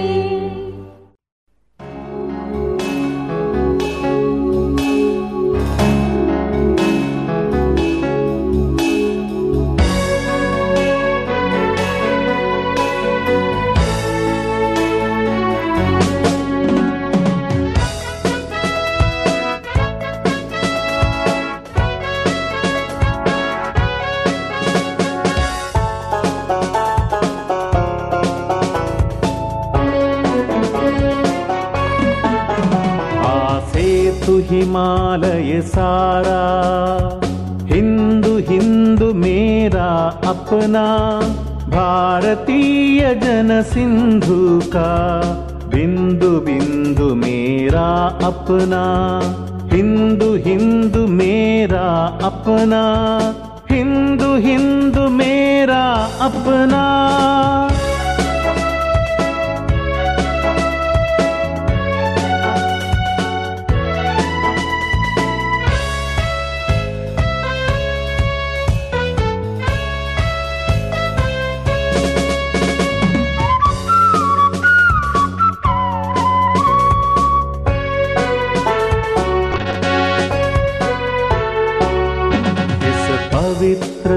धरती का, मैं सैनिक सेवक भक्ता, इस पवित्रतम धरती का, मैं सैनिक सेवक भक्ता, इस उदात्ततम संस्कृति का, नस नस में बहता रखता, इस उदात्ततम संस्कृति का, नस नस में बहता रखता। अभिमान जिसे माटी का वह बंधु बंधु मेरा अपना। भारतीय जन सिंधु का बिंदु बिंदु मेरा अपना। हिंदू हिंदू मेरा अपना। हिंदू हिंदू मेरा अपना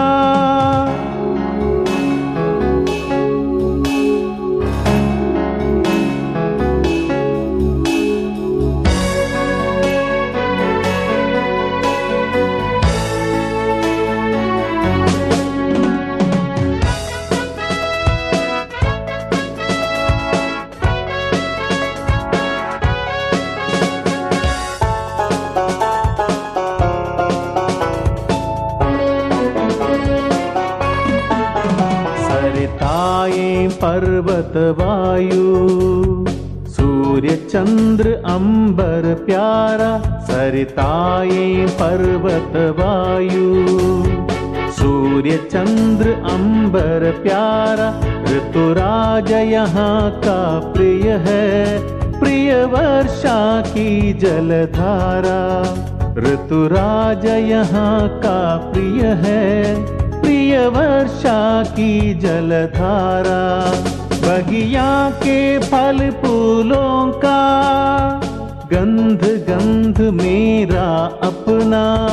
भारतीय जन सिंधु का बिंदु बिंदु मेरा अपना। हिंदू हिंदू मेरा अपना। हिंदू हिंदू मेरा अपना।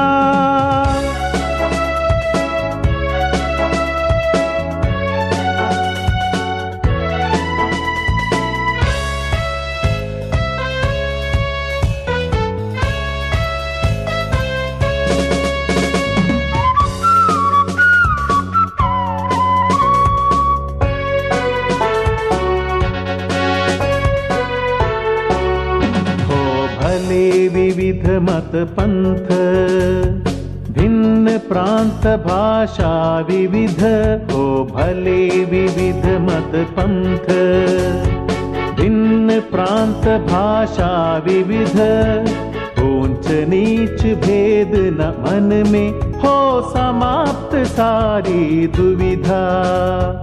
ऊंच नीच भेद न मन में, हो समाप्त सारी दुविधा। इस विराट राष्ट्र पुरुष का बाहु बाहु मेरा अपना, भारतीय जन सिंधु का, बिंदु बिंदु मेरा अपना, हिंदू हिंदू मेरा अपना, हिंदू हिंदू मेरा अपना।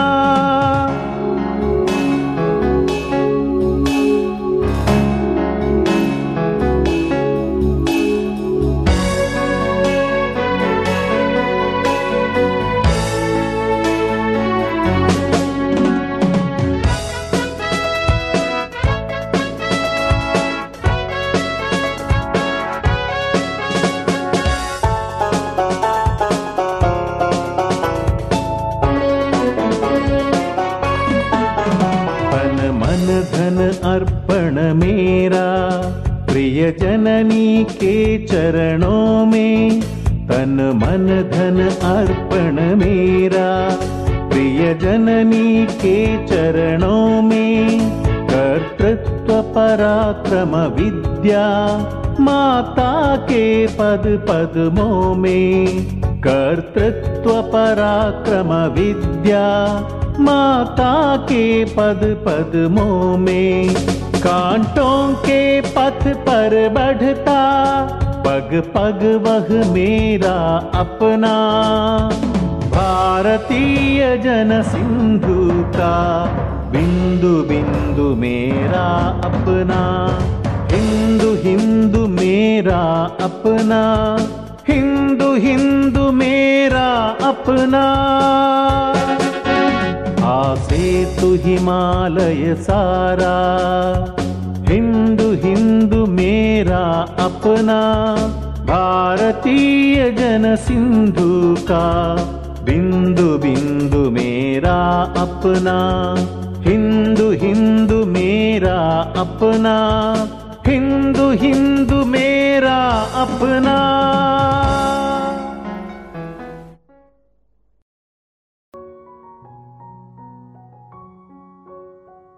ಇದುವರೆಗೆ ದೇಶಭಕ್ತಿ ಗೀತೆಗಳನ್ನ ಕೇಳಿದಿರಿ.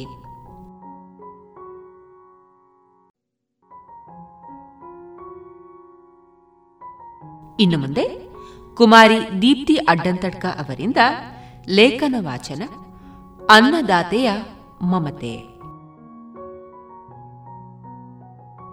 ನನ್ನ ಹೆಸರು ದೀಪ್ತಿ ಅಡ್ಡಂತಡ್ಕ, ಪ್ರಥಮ ಪತ್ರಿಕೋದ್ಯಮ ವಿವೇಕಾನಂದ ಕಾಲೇಜು ಪುತ್ತೂರು. ನನ್ನ ಲೇಖನ ಅನ್ನದಾತೆಯ ಮಮತೆ. ಮಾತೃದೇವೋಭವ. ಒಂದು ಕ್ಷಣ ಎಲ್ಲರೂ ತಮ್ಮ ಅಮ್ಮನನ್ನೊಮ್ಮೆ ನೆನೆದುಕೊಳ್ಳಿ ಹೆತ್ತ ತಾಯಿ, ಹೊತ್ತ ನಾಡು ಸ್ವರ್ಗಕ್ಕಿಂತಲೂ ಮಿಗಿಲು ಎಂಬ ಹಾಗೆ ತಾಯಿ ಪ್ರೀತಿಗೆ ಈ ಜಗತ್ತಿನಲ್ಲಿ ಬೆಲೆನೇ ಕಟ್ಟೋಕೆ ಆಗದಷ್ಟು ದೊಡ್ಡ ಸ್ಥಾನ ಇದೆ. ಹೆತ್ತ ತಾಯಿ ಎಂಬ ಹೆಸರು ಎಷ್ಟು ದೊಡ್ಡದೋ, ತಾಯಿಯ ಹೃದಯವು ಅಷ್ಟೇ ದೊಡ್ಡದು. ತಾಯಿ ಮಗುವನ್ನು ಜೋಪಾನವಾಗಿ ಒಂಬತ್ತು ತಿಂಗಳು ತನ್ನ ಉದರದಲ್ಲಿ ಹೊತ್ತು ಕಾಪಾಡುತ್ತಾಳೆ. ಯಾಕೆಂದರೆ ಆ ಮಗು ಹೊಟ್ಟೆಯಿಂದ ಹೊರಬಂದು ಈ ಸಮಾಜದಲ್ಲಿ ಬೆಳೆದು ನಿಂತ ಮೇಲೆ ತನಗೆ ಆಸರೆಯಾಗಿ ನಿಲ್ಲುತ್ತದೆ ಎಂಬ ನಂಬಿಕೆಯಿಂದ. ತನ್ನ ಮಗು ಅಂಬೆಕಾಲಿನಿಂದ ಪುಟ್ಟ ಪುಟ್ಟ ಹೆಜ್ಜೆಯನ್ನಿಡುತ್ತಾ ನಡೆಯೋಕೆ ಶುರು ಮಾಡುವಾಗ ಎಲ್ಲಿ ಮಗು ಎಡವಿ ಬಿದ್ದು ಗಾಯ ಮಾಡಿಕೊಳ್ಳುತ್ತದೋ ಎಂಬ ಭಯದಿಂದ ತನ್ನ ಕಣ್ಣಲ್ಲಿ ಕಣ್ಣಿಟ್ಟು ಕಾಪಾಡುವವಳೇ ತಾಯಿ. ತನ್ನ ಪ್ರಾಣವನ್ನೇ ಮಗುವಿಗಾಗಿ ಒತ್ತೆ ಕಣ್ಣಿಗೆ ಕಾಣೋ ಮೊದಲ ದೇವತೆ ಅಮ್ಮ. ಆಕೆಯ ಉದರದಿಂದ ಹೊರಬರುವ ಸಂದರ್ಭದಲ್ಲಿ ತಡೆಯಲಾಗದಷ್ಟು ನೋವನ್ನು ಕೊಟ್ಟು ಬರುವವರು ನಾವು. ಆದರೆ ವಯಸ್ಸಿಗೆ ಬಂದ ಹಾಗೆ ಆಕೆಯನ್ನು ಧಿಕ್ಕರಿಸಿ ಪ್ರತ್ಯುತ್ತರ ಕೊಡುವವರೂ ನಾವೇ. ನಮಗೆ ಎಷ್ಟೇ ತಿಳಿ ಹೇಳಿದರೂ ಅದನ್ನು ಕಡೆಗಣಿಸಿ ನಾವು ಅಂದುಕೊಂಡದ್ದೇ ಸರಿ ಅನ್ನುವ ಹಾಗೆ ನಡೆದುಕೊಳ್ಳುತ್ತೇವೆ. ಏನೇ ತಪ್ಪು ಮಾಡಿದರೂ ಕ್ಷಮಿಸುವ ದೊಡ್ಡ ಮನಸ್ಸು ತಾಯಿಯವಳಿಗೆ ಮಾತ್ರ.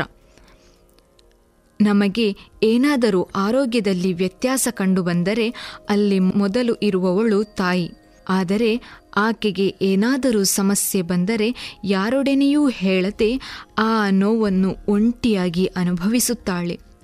ರುಚಿಯಾದ ಅಡುಗೆ ಮಾಡಿ ಮನೆಯವರೆಲ್ಲರಿಗೂ ಬಡಿಸುತ್ತಾಳೆ. ಆಕೆಗೆ ಉಳಿಯದಿದ್ದರೂ ಪರವಾಗಿಲ್ಲ. ಎಲ್ಲರ ಹೊಟ್ಟೆ ತುಂಬುವುದನ್ನು ನೋಡಿ ತನಗೆ ಹೊಟ್ಟೆ ತುಂಬಿದಷ್ಟು ಸಂತೋಷಪಡುತ್ತಾಳೆ. ಅವಳು ಊಟ ಮಾಡಿದ್ದಾಳೋ ಇಲ್ಲವೋ ಎಂಬ ಕಿಂಚಿತ್ತು ಚಿಂತೆಯೂ ನಮಗಿರುವುದಿಲ್ಲ. ಎಷ್ಟೋ ಸಲ ಆಕೆ ಖಾಲಿ ಹೊಟ್ಟೆಯಲ್ಲಿ ಮಲಗಿರುತ್ತಾಳೆ. ನಾವು ಸಣ್ಣವರಿದ್ದಾಗ ಏನೇ ತೊಂದರೆ ಬಂದರೂ ಅಥವಾ ಏನೇ ಗಾಯವಾದರೂ ಅಳುತ್ತಾ ಮೊದಲು ಓಡೋಡಿ ಬರುವುದು ತಾಯಿಯ ಬಳಿ. ಇವತ್ತಿಗೂ ನಮಗೇನಾದರೂ ಗಾಯವಾದರೆ ತಕ್ಷಣ ಬಾಯಿಯಿಂದ ಹೊರಬರುವ ಏಕೈಕ ಪದ ಅಂದರೆ ಅಮ್ಮ. ಆದರೆ ಬೆಳೆದು ನಿಂತ ನಾವುಗಳು ಏನೇ ವಿಷಯವಿದ್ದರೂ, ಏನೇ ಸಮಸ್ಯೆಯಾದರೂ ಯಾರೂ ಹೆಚ್ಚಾಗಿ ತಾಯಿಯ ಬಳಿ ಹೇಳಿಕೊಳ್ಳುವುದಿಲ್ಲ. ತಂದೆ ತಾಯಿ ಇಲ್ಲದವರಿಗೆ ಇವತ್ತು ಈ ಸಮಾಜದಲ್ಲಿ ಅನಾಥರು ಎಂಬ ಪಟ್ಟ ಇದೆ. ಇದು ನೂರಕ್ಕೆ ನೂರು ಸುಳ್ಳು. ಯಾರು ಗೊತ್ತಾ ಅನಾಥರು ಅಂದರೆ ತಂದೆ ತಾಯಿ ಜೀವಂತವಾಗಿರುವಾಗಲೇ ಅವರ ಪ್ರೀತಿಯನ್ನು ಅರಿಯದೆ, ಅವರನ್ನು ಚೆನ್ನಾಗಿ ನೋಡಿಕೊಳ್ಳದೆ, ಯಾವುದೋ ಅನಾಥಾಶ್ರಮ, ಯಾವುದೋ ವೃದ್ಧಾಶ್ರಮಕ್ಕೆ ಸೇರಿಸಿ ಅವರಿಗೆ ಗೌರವ ಕೊಡದೆ ಇರುತ್ತಾರಲ್ಲ, ಅವರೇ ನಿಜವಾದ ಅನಾಥರು. ಇವತ್ತಿಗೆ ತಂದೆ, ತಾಯಿ, ಅಣ್ಣ, ಅಕ್ಕ, ತಮ್ಮ, ತಂಗಿ ಎಲ್ಲ ಇದ್ದರೂ ನಾನು ಸಿಂಗಲ್ ಅಂತ ಈ ಸಮಾಜದಲ್ಲಿ ಮೆರೀತಾರಲ್ಲ, ಅವರೇ ನಿಜವಾದ ಅನಾಥರು. ತಂದೆ ತಾಯಿ ಜೀವಂತ ಇರುವಾಗ ಯಾರು ಹೆಚ್ಚಾಗಿ ಅವರ ಬಗ್ಗೆ ಯೋಚನೆ ಮಾಡುವುದಿಲ್ಲ. ಅದೇ ತಂದೆ ತಾಯಿ ಕಳೆದುಕೊಂಡವರಿಗೆ ಗೊತ್ತು ಒಂಟಿತನದ ಅನುಭವ ಹೇಗಿರುತ್ತದೆ ಎಂಬುದು. ತಂದೆ ತಾಯಿಯನ್ನು ಕಳೆದುಕೊಂಡ ಮೇಲೆ ಅವರ ಪ್ರೀತಿ, ವಾತ್ಸಲ್ಯ, ಮಮತೆ, ಕಾಳಜಿ ಏನೆಂಬುದು ಅರಿವಾಗುತ್ತದೆ. ಈ ಸಮಾಜದಲ್ಲಿ ದಾನ, ಧರ್ಮ ಅಂತ ಮಾಡುವವರು ಎಷ್ಟೋ ಮಂದಿ ಇದ್ದಾರೆ. ಆದರೆ ತಾಯಿ ಮನಸ್ಸು ಅರ್ಥ ಮಾಡಿಕೊಂಡವರು ಕೇವಲ ಬೆರಳೆಣಿಕೆಯಷ್ಟು ಮಂದಿ ಇದ್ದಾರೆ. ತಾಯಿ ಜೀವಂತ ಇರುವಾಗ ಆಕೆಯ ಬೆಲೆ ಯಾರಿಗೂ ಅರ್ಥವಾಗುವುದಿಲ್ಲ. ಆಕೆಯ ನೋವನ್ನು ಹಂಚಿಕೊಳ್ಳುವವರು ಯಾರೂ ಇಲ್ಲ. ಆಕೆ ಒಂದು ಕ್ಷಣ ಕಣ್ಣು ತಪ್ಪಿದರೂ ಸಾಕು. ನಮ್ಮ ಕಣ್ಣು ಆಕೆಯನ್ನು ಹುಡುಕುತ್ತಾ ಮನಸ್ಸು ಚಡಪಡಿಸುತ್ತಿರುತ್ತದೆ.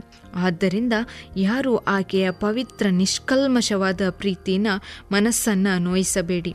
ಆಕೆ ಒಂದು ಸಲ ಜಗತ್ತಿನಿಂದ ಕಣ್ಮರೆಯಾದರೆ ಬೇಕು ಅಂದರೂ ಸಿಗುವುದಿಲ್ಲ, ನೋವು ಹಂಚಿಕೊಳ್ಳಬೇಕು ಅಂದರೂ ಹಂಚಿಕೊಳ್ಳುವುದಕ್ಕೆ ಆಕೆಯೇ ಇರುವುದಿಲ್ಲ. ಮತ್ತೆ ಪಶ್ಚಾತ್ತಾಪ ಪಡುವುದಕ್ಕಿಂತ ಜೀವಂತ ಇದ್ದಷ್ಟು ದಿನ ಆದರೂ ಆಕೆಯನ್ನು ಕಣ್ಣಲ್ಲಿ ಕಣ್ಣಿಟ್ಟು ಮನಸ್ಸಿಗೆ ನೋಯಿಸದೆ ಕಾಪಾಡಿಕೊಳ್ಳೋಣ. ಯಾಕೆಂದರೆ ಆಕೆ ನಮ್ಮನ್ನು ತನ್ನ ಹೃದಯ ಕಮಲದಲ್ಲಿತ್ತು ಕಾಪಾಡಿದವಳು. ತಾಯಿಯ ನಿಷ್ಕಲ್ಮಶ ಪ್ರೀತಿಯ ಎದುರು ಈ ಜಗತ್ತಿನಲ್ಲಿ ಬೇರೆ ಪ್ರೀತಿ ಇಲ್ಲ.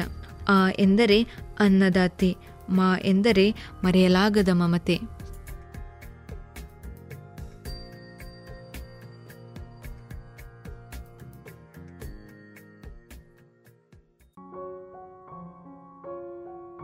ಇದುವರೆಗೆ ಕುಮಾರಿ ದೀಪ್ತಿ ಅಡ್ಡಂತಡ್ಕ ಅವರಿಂದ ಲೇಖನವನ್ನ ಕೇಳಿದಿರಿ.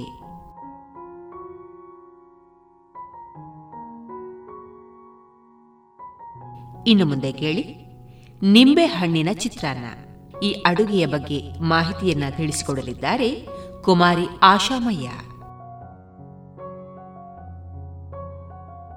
ಶೂತ್ರ ಬಾಂಧವರೇ, ನಮಸ್ತೆ.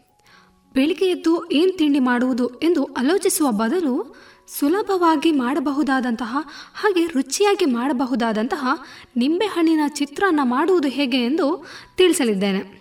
ಇದನ್ನು ಮಾಡಲು ಬೇಕಾಗುವ ಸಾಮಗ್ರಿಗಳು, ಅಕ್ಕಿ ಎರಡು ಲೋಟದಷ್ಟು, ನಿಂಬೆಹಣ್ಣು ಒಂದು ಅಥವಾ ಎರಡು ಉದ್ದಿನಬೇಳೆ ಒಂದು ಸ್ಪೂನ್ ಕಡಲೆಬೇಳೆ ಒಂದು ಸ್ಪೂನ್, ಎಣ್ಣೆ ಐವತ್ತು ಗ್ರಾಂ, ಉಪ್ಪು ರುಚಿಗೆ ತಕ್ಕಷ್ಟು, ಇಂಗು ಒಂದು ಚಿಟಿಕೆಯಷ್ಟು, ಕರಿಬೇವು ಐದರಿಂದ ಆರು ಎಸಳು ಒಣಮೆಣಸಿನಕಾಯಿ ನಾಲ್ಕರಿಂದ ಐದು, ಹಸಿಮೆಣಸು ಒಂದೆರಡು, ಈರುಳ್ಳಿ ಎರಡು, ಸಾಸಿವೆ ಒಂದು ಚಮಚ, ಅರಶಿನ ಪುಡಿ ಒಂದು ಚಮಚ, ಕೊತ್ತಂಬರಿ ಸೊಪ್ಪು ಎರಡು ದಂಡಿನಷ್ಟು, ತೆಂಗಿನ ತುರಿ ಸ್ವಲ್ಪ, ಶುಂಠಿ ಒಂದು ಇಂಚಿನಷ್ಟು, ಸಕ್ಕರೆ ಎರಡರಿಂದ ಮೂರು ಸ್ಪೂನ್ನಷ್ಟು ಸಾಮಗ್ರಿಗಳು ಬೇಕಾಗುವುದು.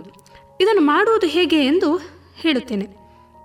ಮೊದಲಿಗೆ ಅಕ್ಕಿಯನ್ನು ಚೆನ್ನಾಗಿ ತೊಳೆದು ಅನ್ನವನ್ನು ಉದುರುದುರಾಗಿ ಮಾಡಿಕೊಳ್ಳಿ. ನಂತರ ಕೊತ್ತಂಬರಿ ಸೊಪ್ಪು, ಹಸಿಮೆಣಸಿನಕಾಯಿ, ಈರುಳ್ಳಿ, ಶುಂಠಿಯನ್ನು ಸಣ್ಣದಾಗಿ ಹೆಚ್ಚಿಕೊಂಡು ನಿಂಬೆಹಣ್ಣಿನ ರಸ ಹಿಂಡಿ ತೆಗೆದಿಟ್ಟುಕೊಳ್ಳಬೇಕು. ಅನ್ನ ತಣ್ಣಗಾದ ನಂತರ ಬಾಣಲಿಯನ್ನು ಒಲೆಯ ಮೇಲಿಟ್ಟು ಸ್ಟವ್ ಹಚ್ಚಿ ಬಾಣಲಿಗೆ ಎಣ್ಣೆ ಹಾಕಿ ಎಣ್ಣೆ ಕಾದ ನಂತರ ಉದ್ದಿನಬೇಳೆ ಕಡಲೆಬೇಳೆ, ಒಣಮೆಣಸಿನಕಾಯಿ, ಕಡಲೆಬೇಳೆ, ಕಂದು ಬಣ್ಣ ಬರುವವರೆಗೂ ಕಾದ ನಂತರ ಸಾಸಿವೆ ಹಾಕಿ ಸಿಡಿಸಿ ಕರಿಬೇವು, ಇಂಗು, ಹಸಿಮೆಣಸು, ಶುಂಠಿ, ಈರುಳ್ಳಿ ಹಾಕಿ ಸ್ವಲ್ಪ ಬಾಡಿಸಿ, ನಂತರ ಸಕ್ಕರೆ ಅರಶಿನ ಪುಡಿ, ರುಚಿಗೆ ತಕ್ಕಷ್ಟು ಉಪ್ಪು ಕಾಯಿ ತುರಿ ಹಾಕಿ ಚೆನ್ನಾಗಿ ಮಿಕ್ಸ್ ಮಾಡಿ, ಆ ನಂತರ ಬಾಣಲಿಯನ್ನು ಕಳಗಿಳಿಸಿ ಅದಕ್ಕೆ ಸ್ವಲ್ಪ ಸ್ವಲ್ಪವೇ ಅನ್ನ ಹಾಕಿ ಕಲಸಿಕೊಳ್ಳಬೇಕು. ನಂತರ ನಿಂಬೆಹಣ್ಣಿನ ರಸ ಕೊತ್ತಂಬರಿ ಸೊಪ್ಪು ಹಾಕಿ ಚೆನ್ನಾಗಿ ಮಿಕ್ಸ್ ಮಾಡಿದರೆ ಚಿತ್ರಾನ್ನ ರೆಡಿಯಾಗುವುದು. ಇದುವರೆಗೆ ಅಡುಗೆ ವಿಶೇಷತೆಯಲ್ಲಿ ಕುಮಾರಿ ಆಶಾಮಯ್ಯ ಅವರಿಂದ ನಿಂಬೆಹಣ್ಣಿನ ಚಿತ್ರಾನ್ನ ಮಾಡುವ ಕುರಿತು ಮಾಹಿತಿಯನ್ನ ಕೇಳಿದರೆ.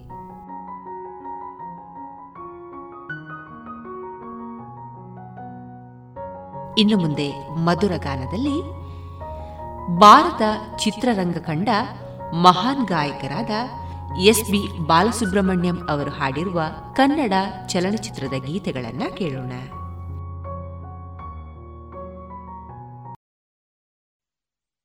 Oh, oh, oh, oh, oh, oh, oh,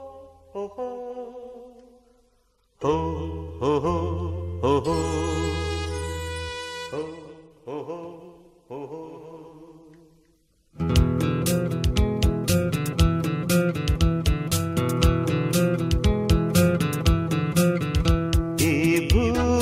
ಬಣ್ಣದ ಬುಗುರಿ, ಆ ಶಿವನೇ ಚಾಟಿ ಕಣು.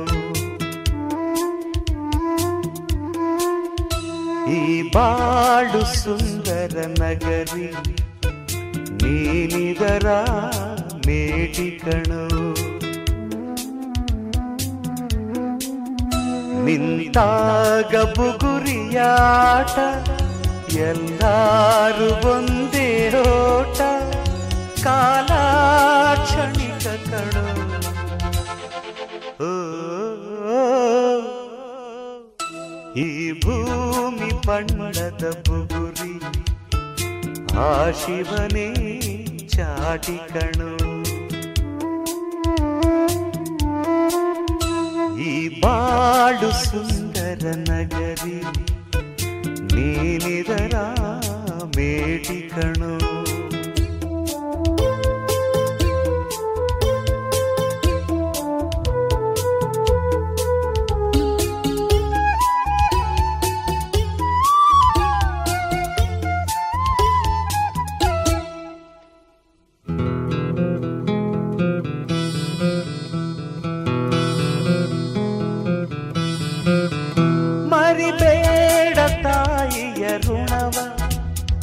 ಮರಿಬೇಡ ತಂದೆಯ ಒಲವ ಹಡೆದವರೇ ದೈವ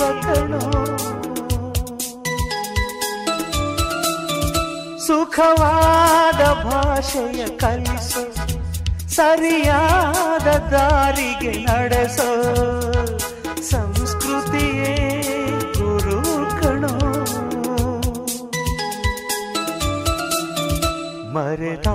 ಮರೆತಾಗ ಜೀವನ ಪಾಠ ಕೊಡುತ್ತಾನೆ ಚಾಟಿಯ ಏಟ ಕಾಲ ಕ್ಷಣಿಕ ಕಣ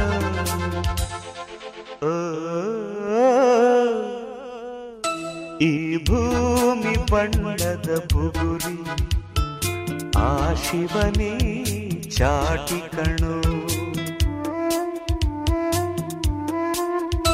ಈ ಬಾಳು ಸುಂದರ ನಗರಿ ನೀನಿದರ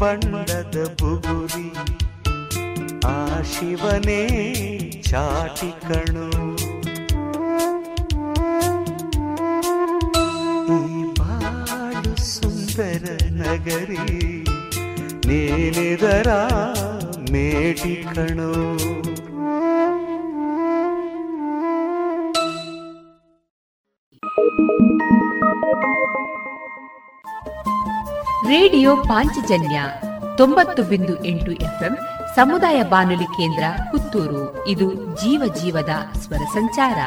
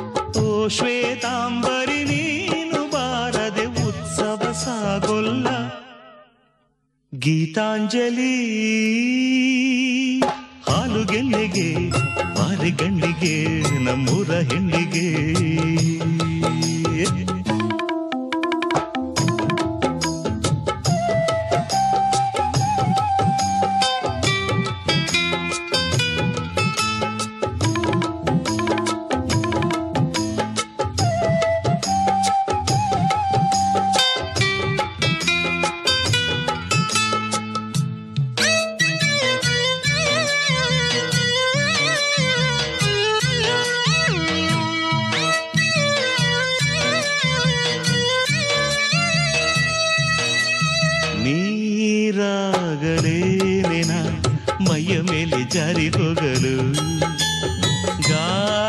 ಗಾಜಾಗಲೇನೆನ ನಿನ್ನ ಅಂದ ಚಂದ ತೋರಲು ಮಂಜಾಗಲೇನೆನ ನಿನ್ನ ಕೋಪ ತಂಪು ಮಾಡಲು ತೇರಾಗಲೇನೆನ ನಿನ್ನ ಹೊತ್ತುಕೊಂಡು ಹೋಗಲು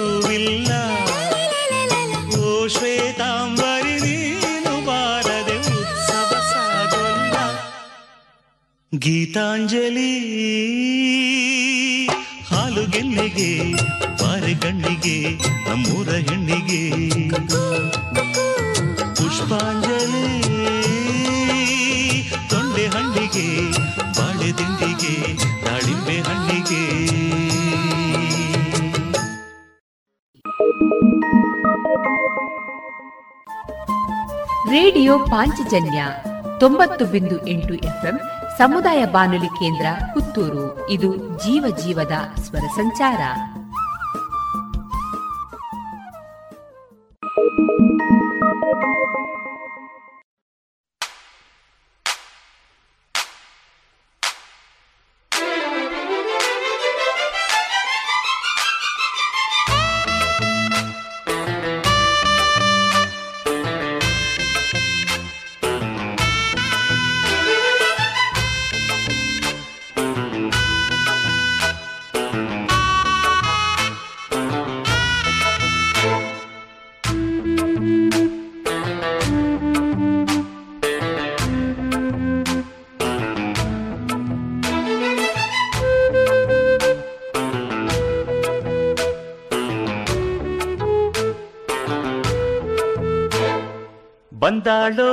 ಬಂದಾಳು ಬಿಂಕದ ಸಿಂಗಾರಿ ಬಂದಾಳೋ ಬಂದಾಳು ಚಂದಿರ ಚಕೋರಿ ತಂದಾಳೋ ತಂದಾಳೋ ತಂದಾಳೋ ಪ್ರೇಮದ ಸಿರಿ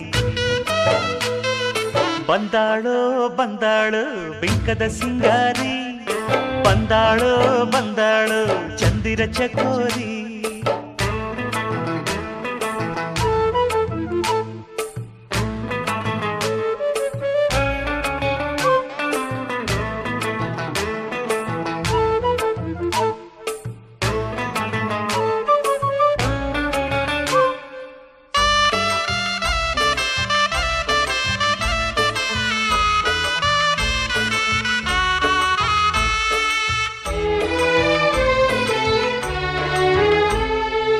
ಮಳೆ ಬೀಳ ಮೇಲೆ ಇಳಿಜಾರೋ ಬಾಲೆ, ಪ್ರತಿದೇವಿ ಸೌಂದರ್ಯ ಸವತಿನಿ ಕವಿತೆ ನೀ, ಕಾವ್ಯ ಸ್ಫೂರ್ತಿನಿ ಎದೆಯಾಳದೊಲವು ಹೆಣ್ಣಾಗಿ ಬಂದ ಮೂಲೋಕ ಸೌಂದರ್ಯ ರಾಣಿನಿ ಪ್ರಾಣನಿ ನೀಲವೇಣಿನಿ ನಕಾಡು ನಕಾಡು ಹುಣ್ಣಿಮೆ ಹಾಲಂತೆ.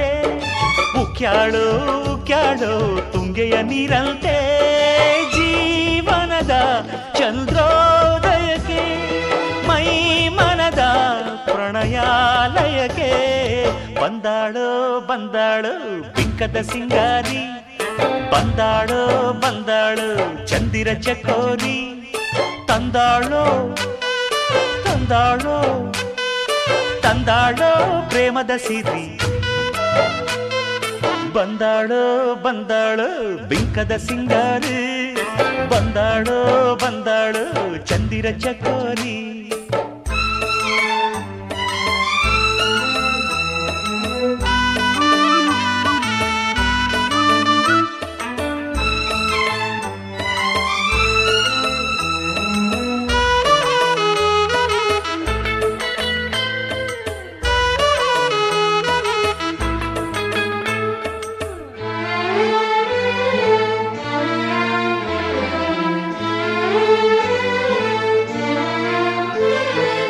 ಮಲೆನಾಡ ಸಿರಿಗೆ, ಮನಸೋತು ನಿಂತ ಹಸಿರೂರ ಗಿರಿಬಾಲೆ ಹೆಣ್ಣು ನೀ.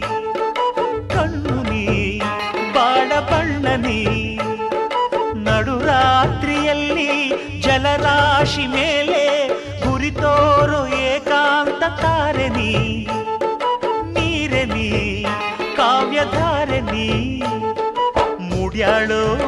ಮುಡ್ಯಾಳೋ ಮಾಗಿಯ ಕನಸಂತೆ ಮುತ್ಯಾಡೋ ಮುತ್ಯಾಡೋ ಬೆಚ್ಚನೆ ಮುತ್ತಂತೆ ಜೀವನದ ಚಂದ್ರೋದಯಕ್ಕೆ ಮೈ ಮನದ ಪ್ರಣಯಾಲಯಕ್ಕೆ ಬಂದಾಳೋ ಬಂದಾಳು ಬಿಂಕದ ಸಿಂಗಾರಿ ಬಂದಾಳೋ ಬಂದಾಳು ಚಂದಿರ ಚಕೋರಿ ತಂದಾಳೋ ತಂದಾಳೋ ತಂದಾಳೋ ಪ್ರೇಮದ ಸಿರಿ.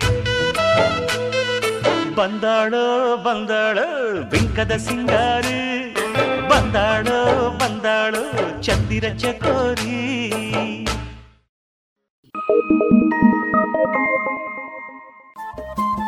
ರೇಡಿಯೋ ಪಾಂಚಜನ್ಯ ತೊಂಬತ್ತು ಬಿಂದು ಎಂಟು ಎಫ್ಎಂ ಸಮುದಾಯ ಬಾನುಲಿ ಕೇಂದ್ರ ಪುತ್ತೂರು. ಇದು ಜೀವ ಜೀವದ ಸ್ವರ ಸಂಚಾರ.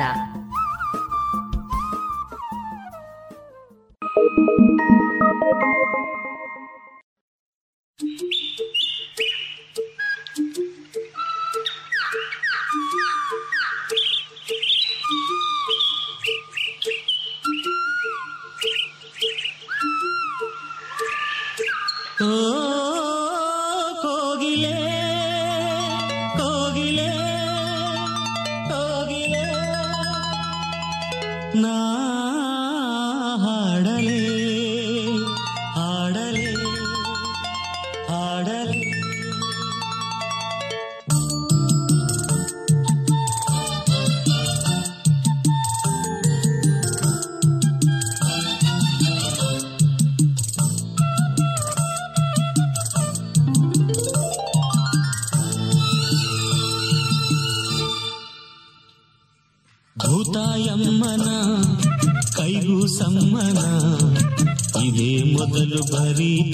ಕಡೆ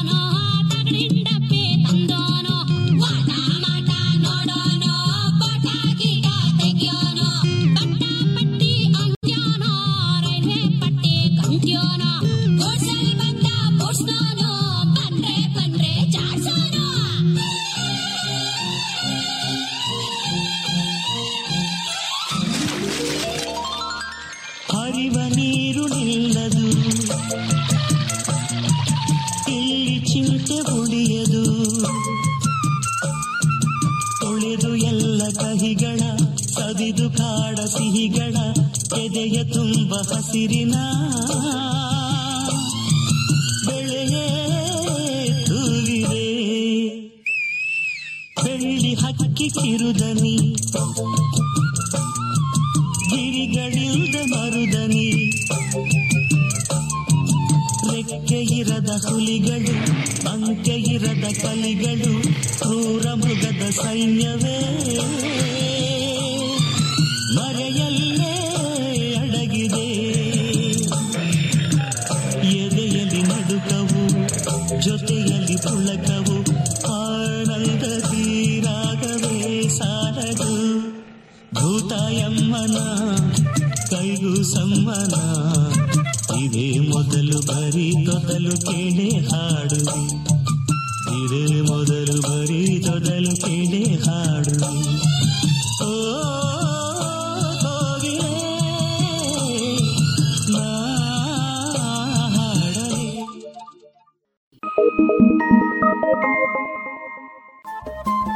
ರೇಡಿಯೋ ಪಾಂಚಜನ್ಯ ತೊಂಬತ್ತು ಬಿಂದು ಎಂಟು ಎಫ್ಎಂ ಸಮುದಾಯ ಬಾನುಲಿ ಕೇಂದ್ರ ಪುತ್ತೂರು. ಇದು ಜೀವ ಜೀವದ ಸ್ವರ ಸಂಚಾರ.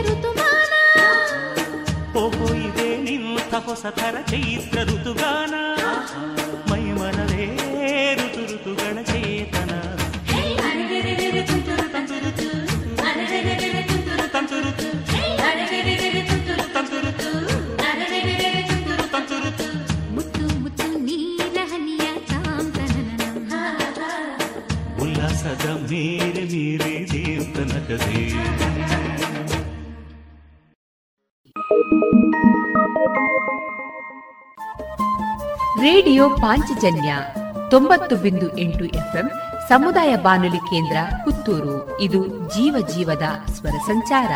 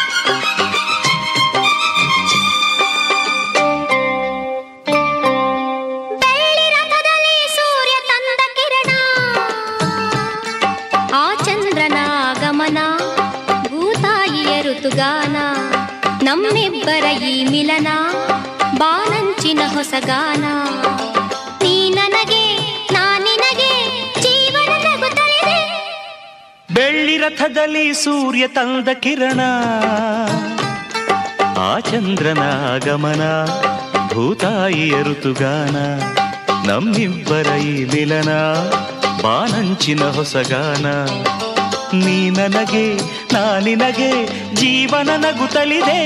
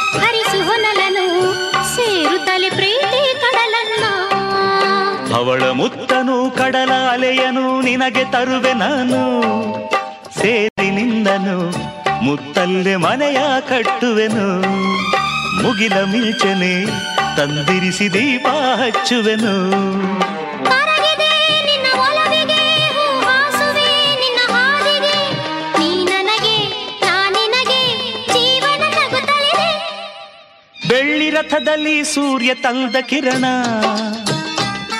ಆ ಚಂದ್ರನ ಆಗಮನ ಭೂತಾಯಿಯ ಋತುಗಾನ ನಮ್ಮಿಬ್ಬರ ಈ ಮಿಲನ ಬಾನಂಚಿನ ಹೊಸಗಾನ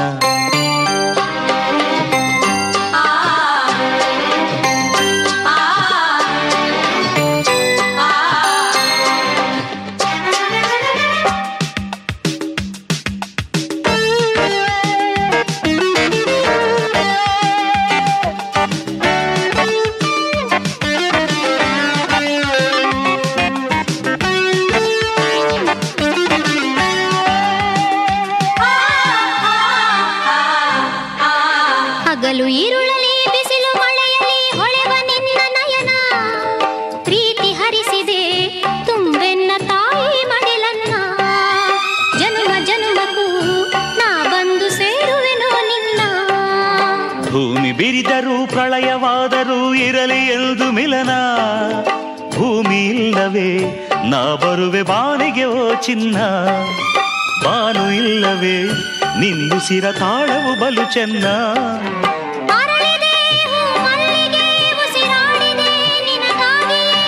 ನೀ ನನಗೆ ನಾನಿನಗೆ ಜೀವನ ನಗುತ್ತಲಿದೆ ಬೆಳ್ಳಿ ರಥದಲ್ಲಿ ಸೂರ್ಯ ತಂದ ಕಿರಣ. ಆ ಚಂದ್ರನ ಆಗಮನ ಭೂತಾಯಿಯ ಋತುಗಾನ. ನಮ್ಮಿಬ್ಬರೈ ಈ ಮಿಲನ ಬಾಲಂಚಿನ ಹೊಸಗಾನ ನನಗೆ, ನಾ ನಿನಗೆ ಜೀವನ ನಗುತ್ತಲಿದೆ.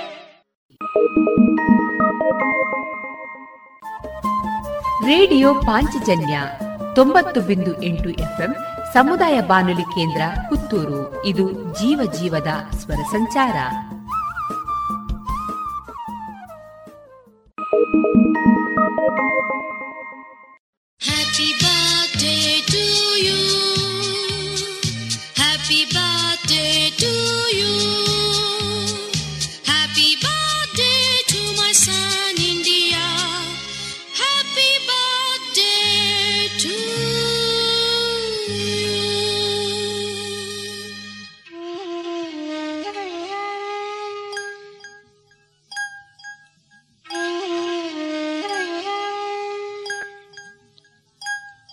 ಈ ತಾಯಿಯ ಹಾರ್ಟು, ಆ ಮೌಂಟ್ ಎವರೆಸ್ಟು, ಆ ಶಿಖರದ weight ah ತಿಳಿದವರೆಷ್ಟು.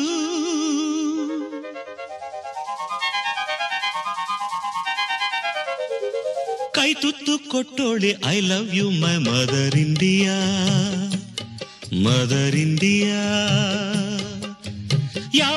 ಕಾಯೋಡೆ I don't leave my mother India mother India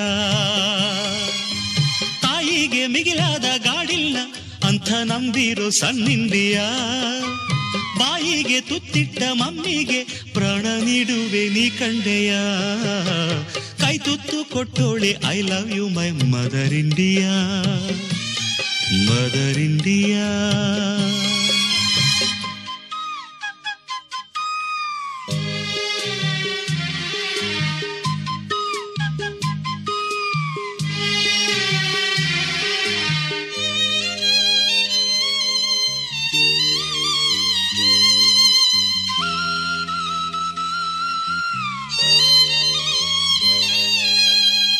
ಇಲ್ದೆ ಕ್ಲಾತ್ ಇಲ್ದೆ ನಿಂತಿದ್ದೆ. ನಾನು ಫುಟ್ಪಾತ್ ಅಲ್ಲೊಂದು ದಿನ. ಕಣ್ಣಿದ್ದು ನೋಡೋದೆ ಹೋದರು ಫುಡ್ ಕ್ಲಾತ್ ಇದ್ದ ಎಷ್ಟೋ ಜನ. ಮುಚ್ಚಿದ್ದ ಕಣ್ಣಿನ ಮೇಲಿದ್ದ ನೋವ ಮುಟ್ಟಿತು ಒಂದು ಕೈ.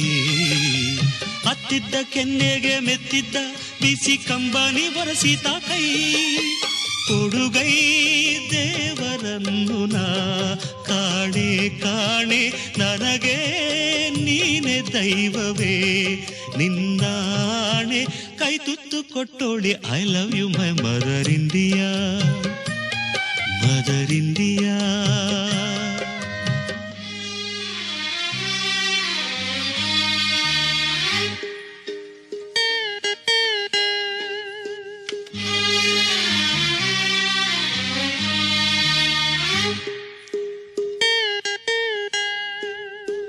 bed ಇಲ್ದೆ ಬ್ಲಡ್ ಇಲ್ದೆ ಮಲಗಿದ್ದೆ. ನಾನು ಸರ್ಕಾರಿ ಆಸ್ಪತ್ರೆಲಿ.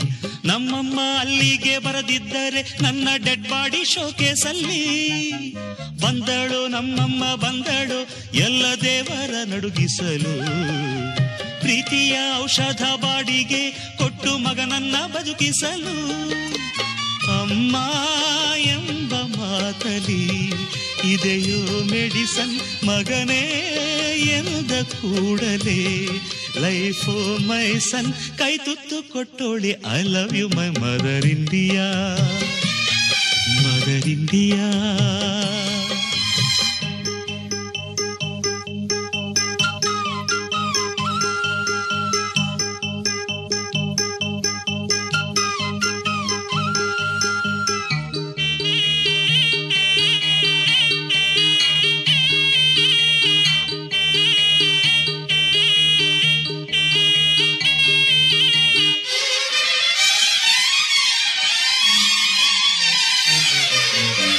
ಕೆಸರಾದರೆ ತಾನೇನೆ ನಮ್ಮ ಮೌತ್ ಮೋಸರಾಗುವುದು ವರ್ಕೆ ವರ್ಷಿಪ್ ಎಂದರೆ ಸುತ್ತೋ ಗ್ಲೋಬಲ್ಲಿ ಹೆಸರುಳಿಯೋದು.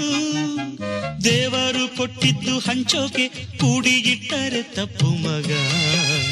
ಬಡವರ ಸೇವೆಯ ಪೂಜೆಯು, ಅಂದ ಮಮ್ಮಿಗೆ ಜೈ ಜೈಗ ನಾನೇ ಕರುವಾದರೆ ಅವಳೇ ಹಸುವು ಅಂಬ ಎಂದ ಕೂಡಲೇ. ಇರದು ಹಸಿವು, ಕೈ ತುತ್ತು ಕೊಟ್ಟೋಳೆ I love you my mother India mother India ಯಾವತ್ತು ಕಾಯೋಳೆ I don't leave my mother India mother India ತಾಯಿಗೆ ಮಿಗಿಲಾದ ಗಾಡಿಲ್ಲ, ಅಂಥ ನಂಬಿರು ಸನ್ನಿಂದಿಯಾ ಬಾಯಿಗೆ ತುತ್ತಿಟ್ಟ ಮಮ್ಮಿಗೆ ಪ್ರಾಣ ನೀಡುವೆ ನೀ ಕಂಡೆಯ.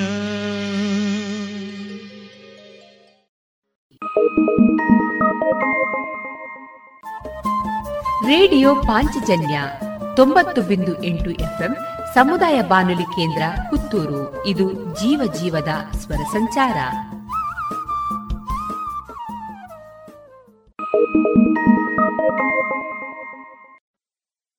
ಎತ್ತಣದ ಮಾಮರರು ಎತ್ತಣದ ಕೋಗಿಲೆಯೋ ಹಾಡಾಗಲು. ಎತ್ತಣದ ನೋವುಗಳ ಎತ್ತಣದ ಶ್ರೋತೃಗಳು ಕಥೆ ಕೇಳಲು.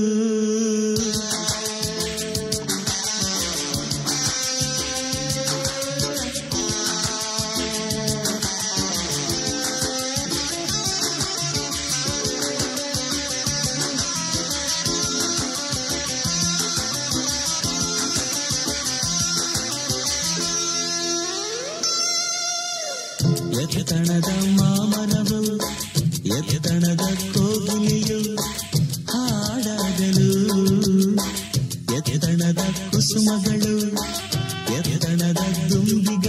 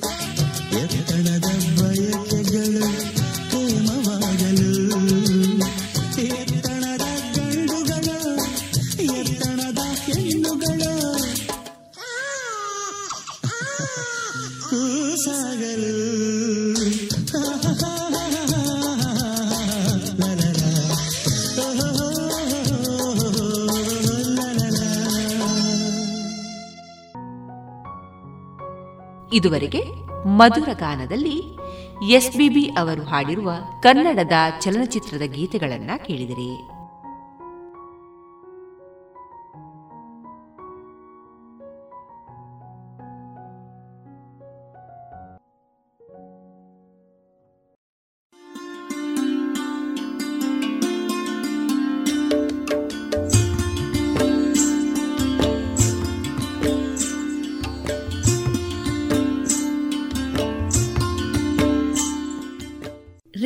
ಪಾಂಚಜನ್ಯ ಸಮುದಾಯ ಬಾನುಲಿ ಕೇಂದ್ರದಿಂದ ನಿಮ್ಮ ಕಾರ್ಯಕ್ರಮಗಳು ಪ್ರಸಾರವಾಗಬೇಕೆ?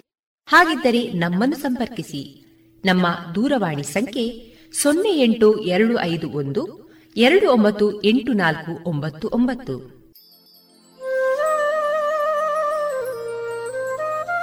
ಗಮನಿಸಿ ಕೇಳುಗರೆ, ನಮ್ಮ ಕಾರ್ಯಕ್ರಮಗಳನ್ನು ವೆಬ್ಸೈಟ್ ಮೂಲಕ ಕೂಡ ಆಲಿಸಬಹುದು.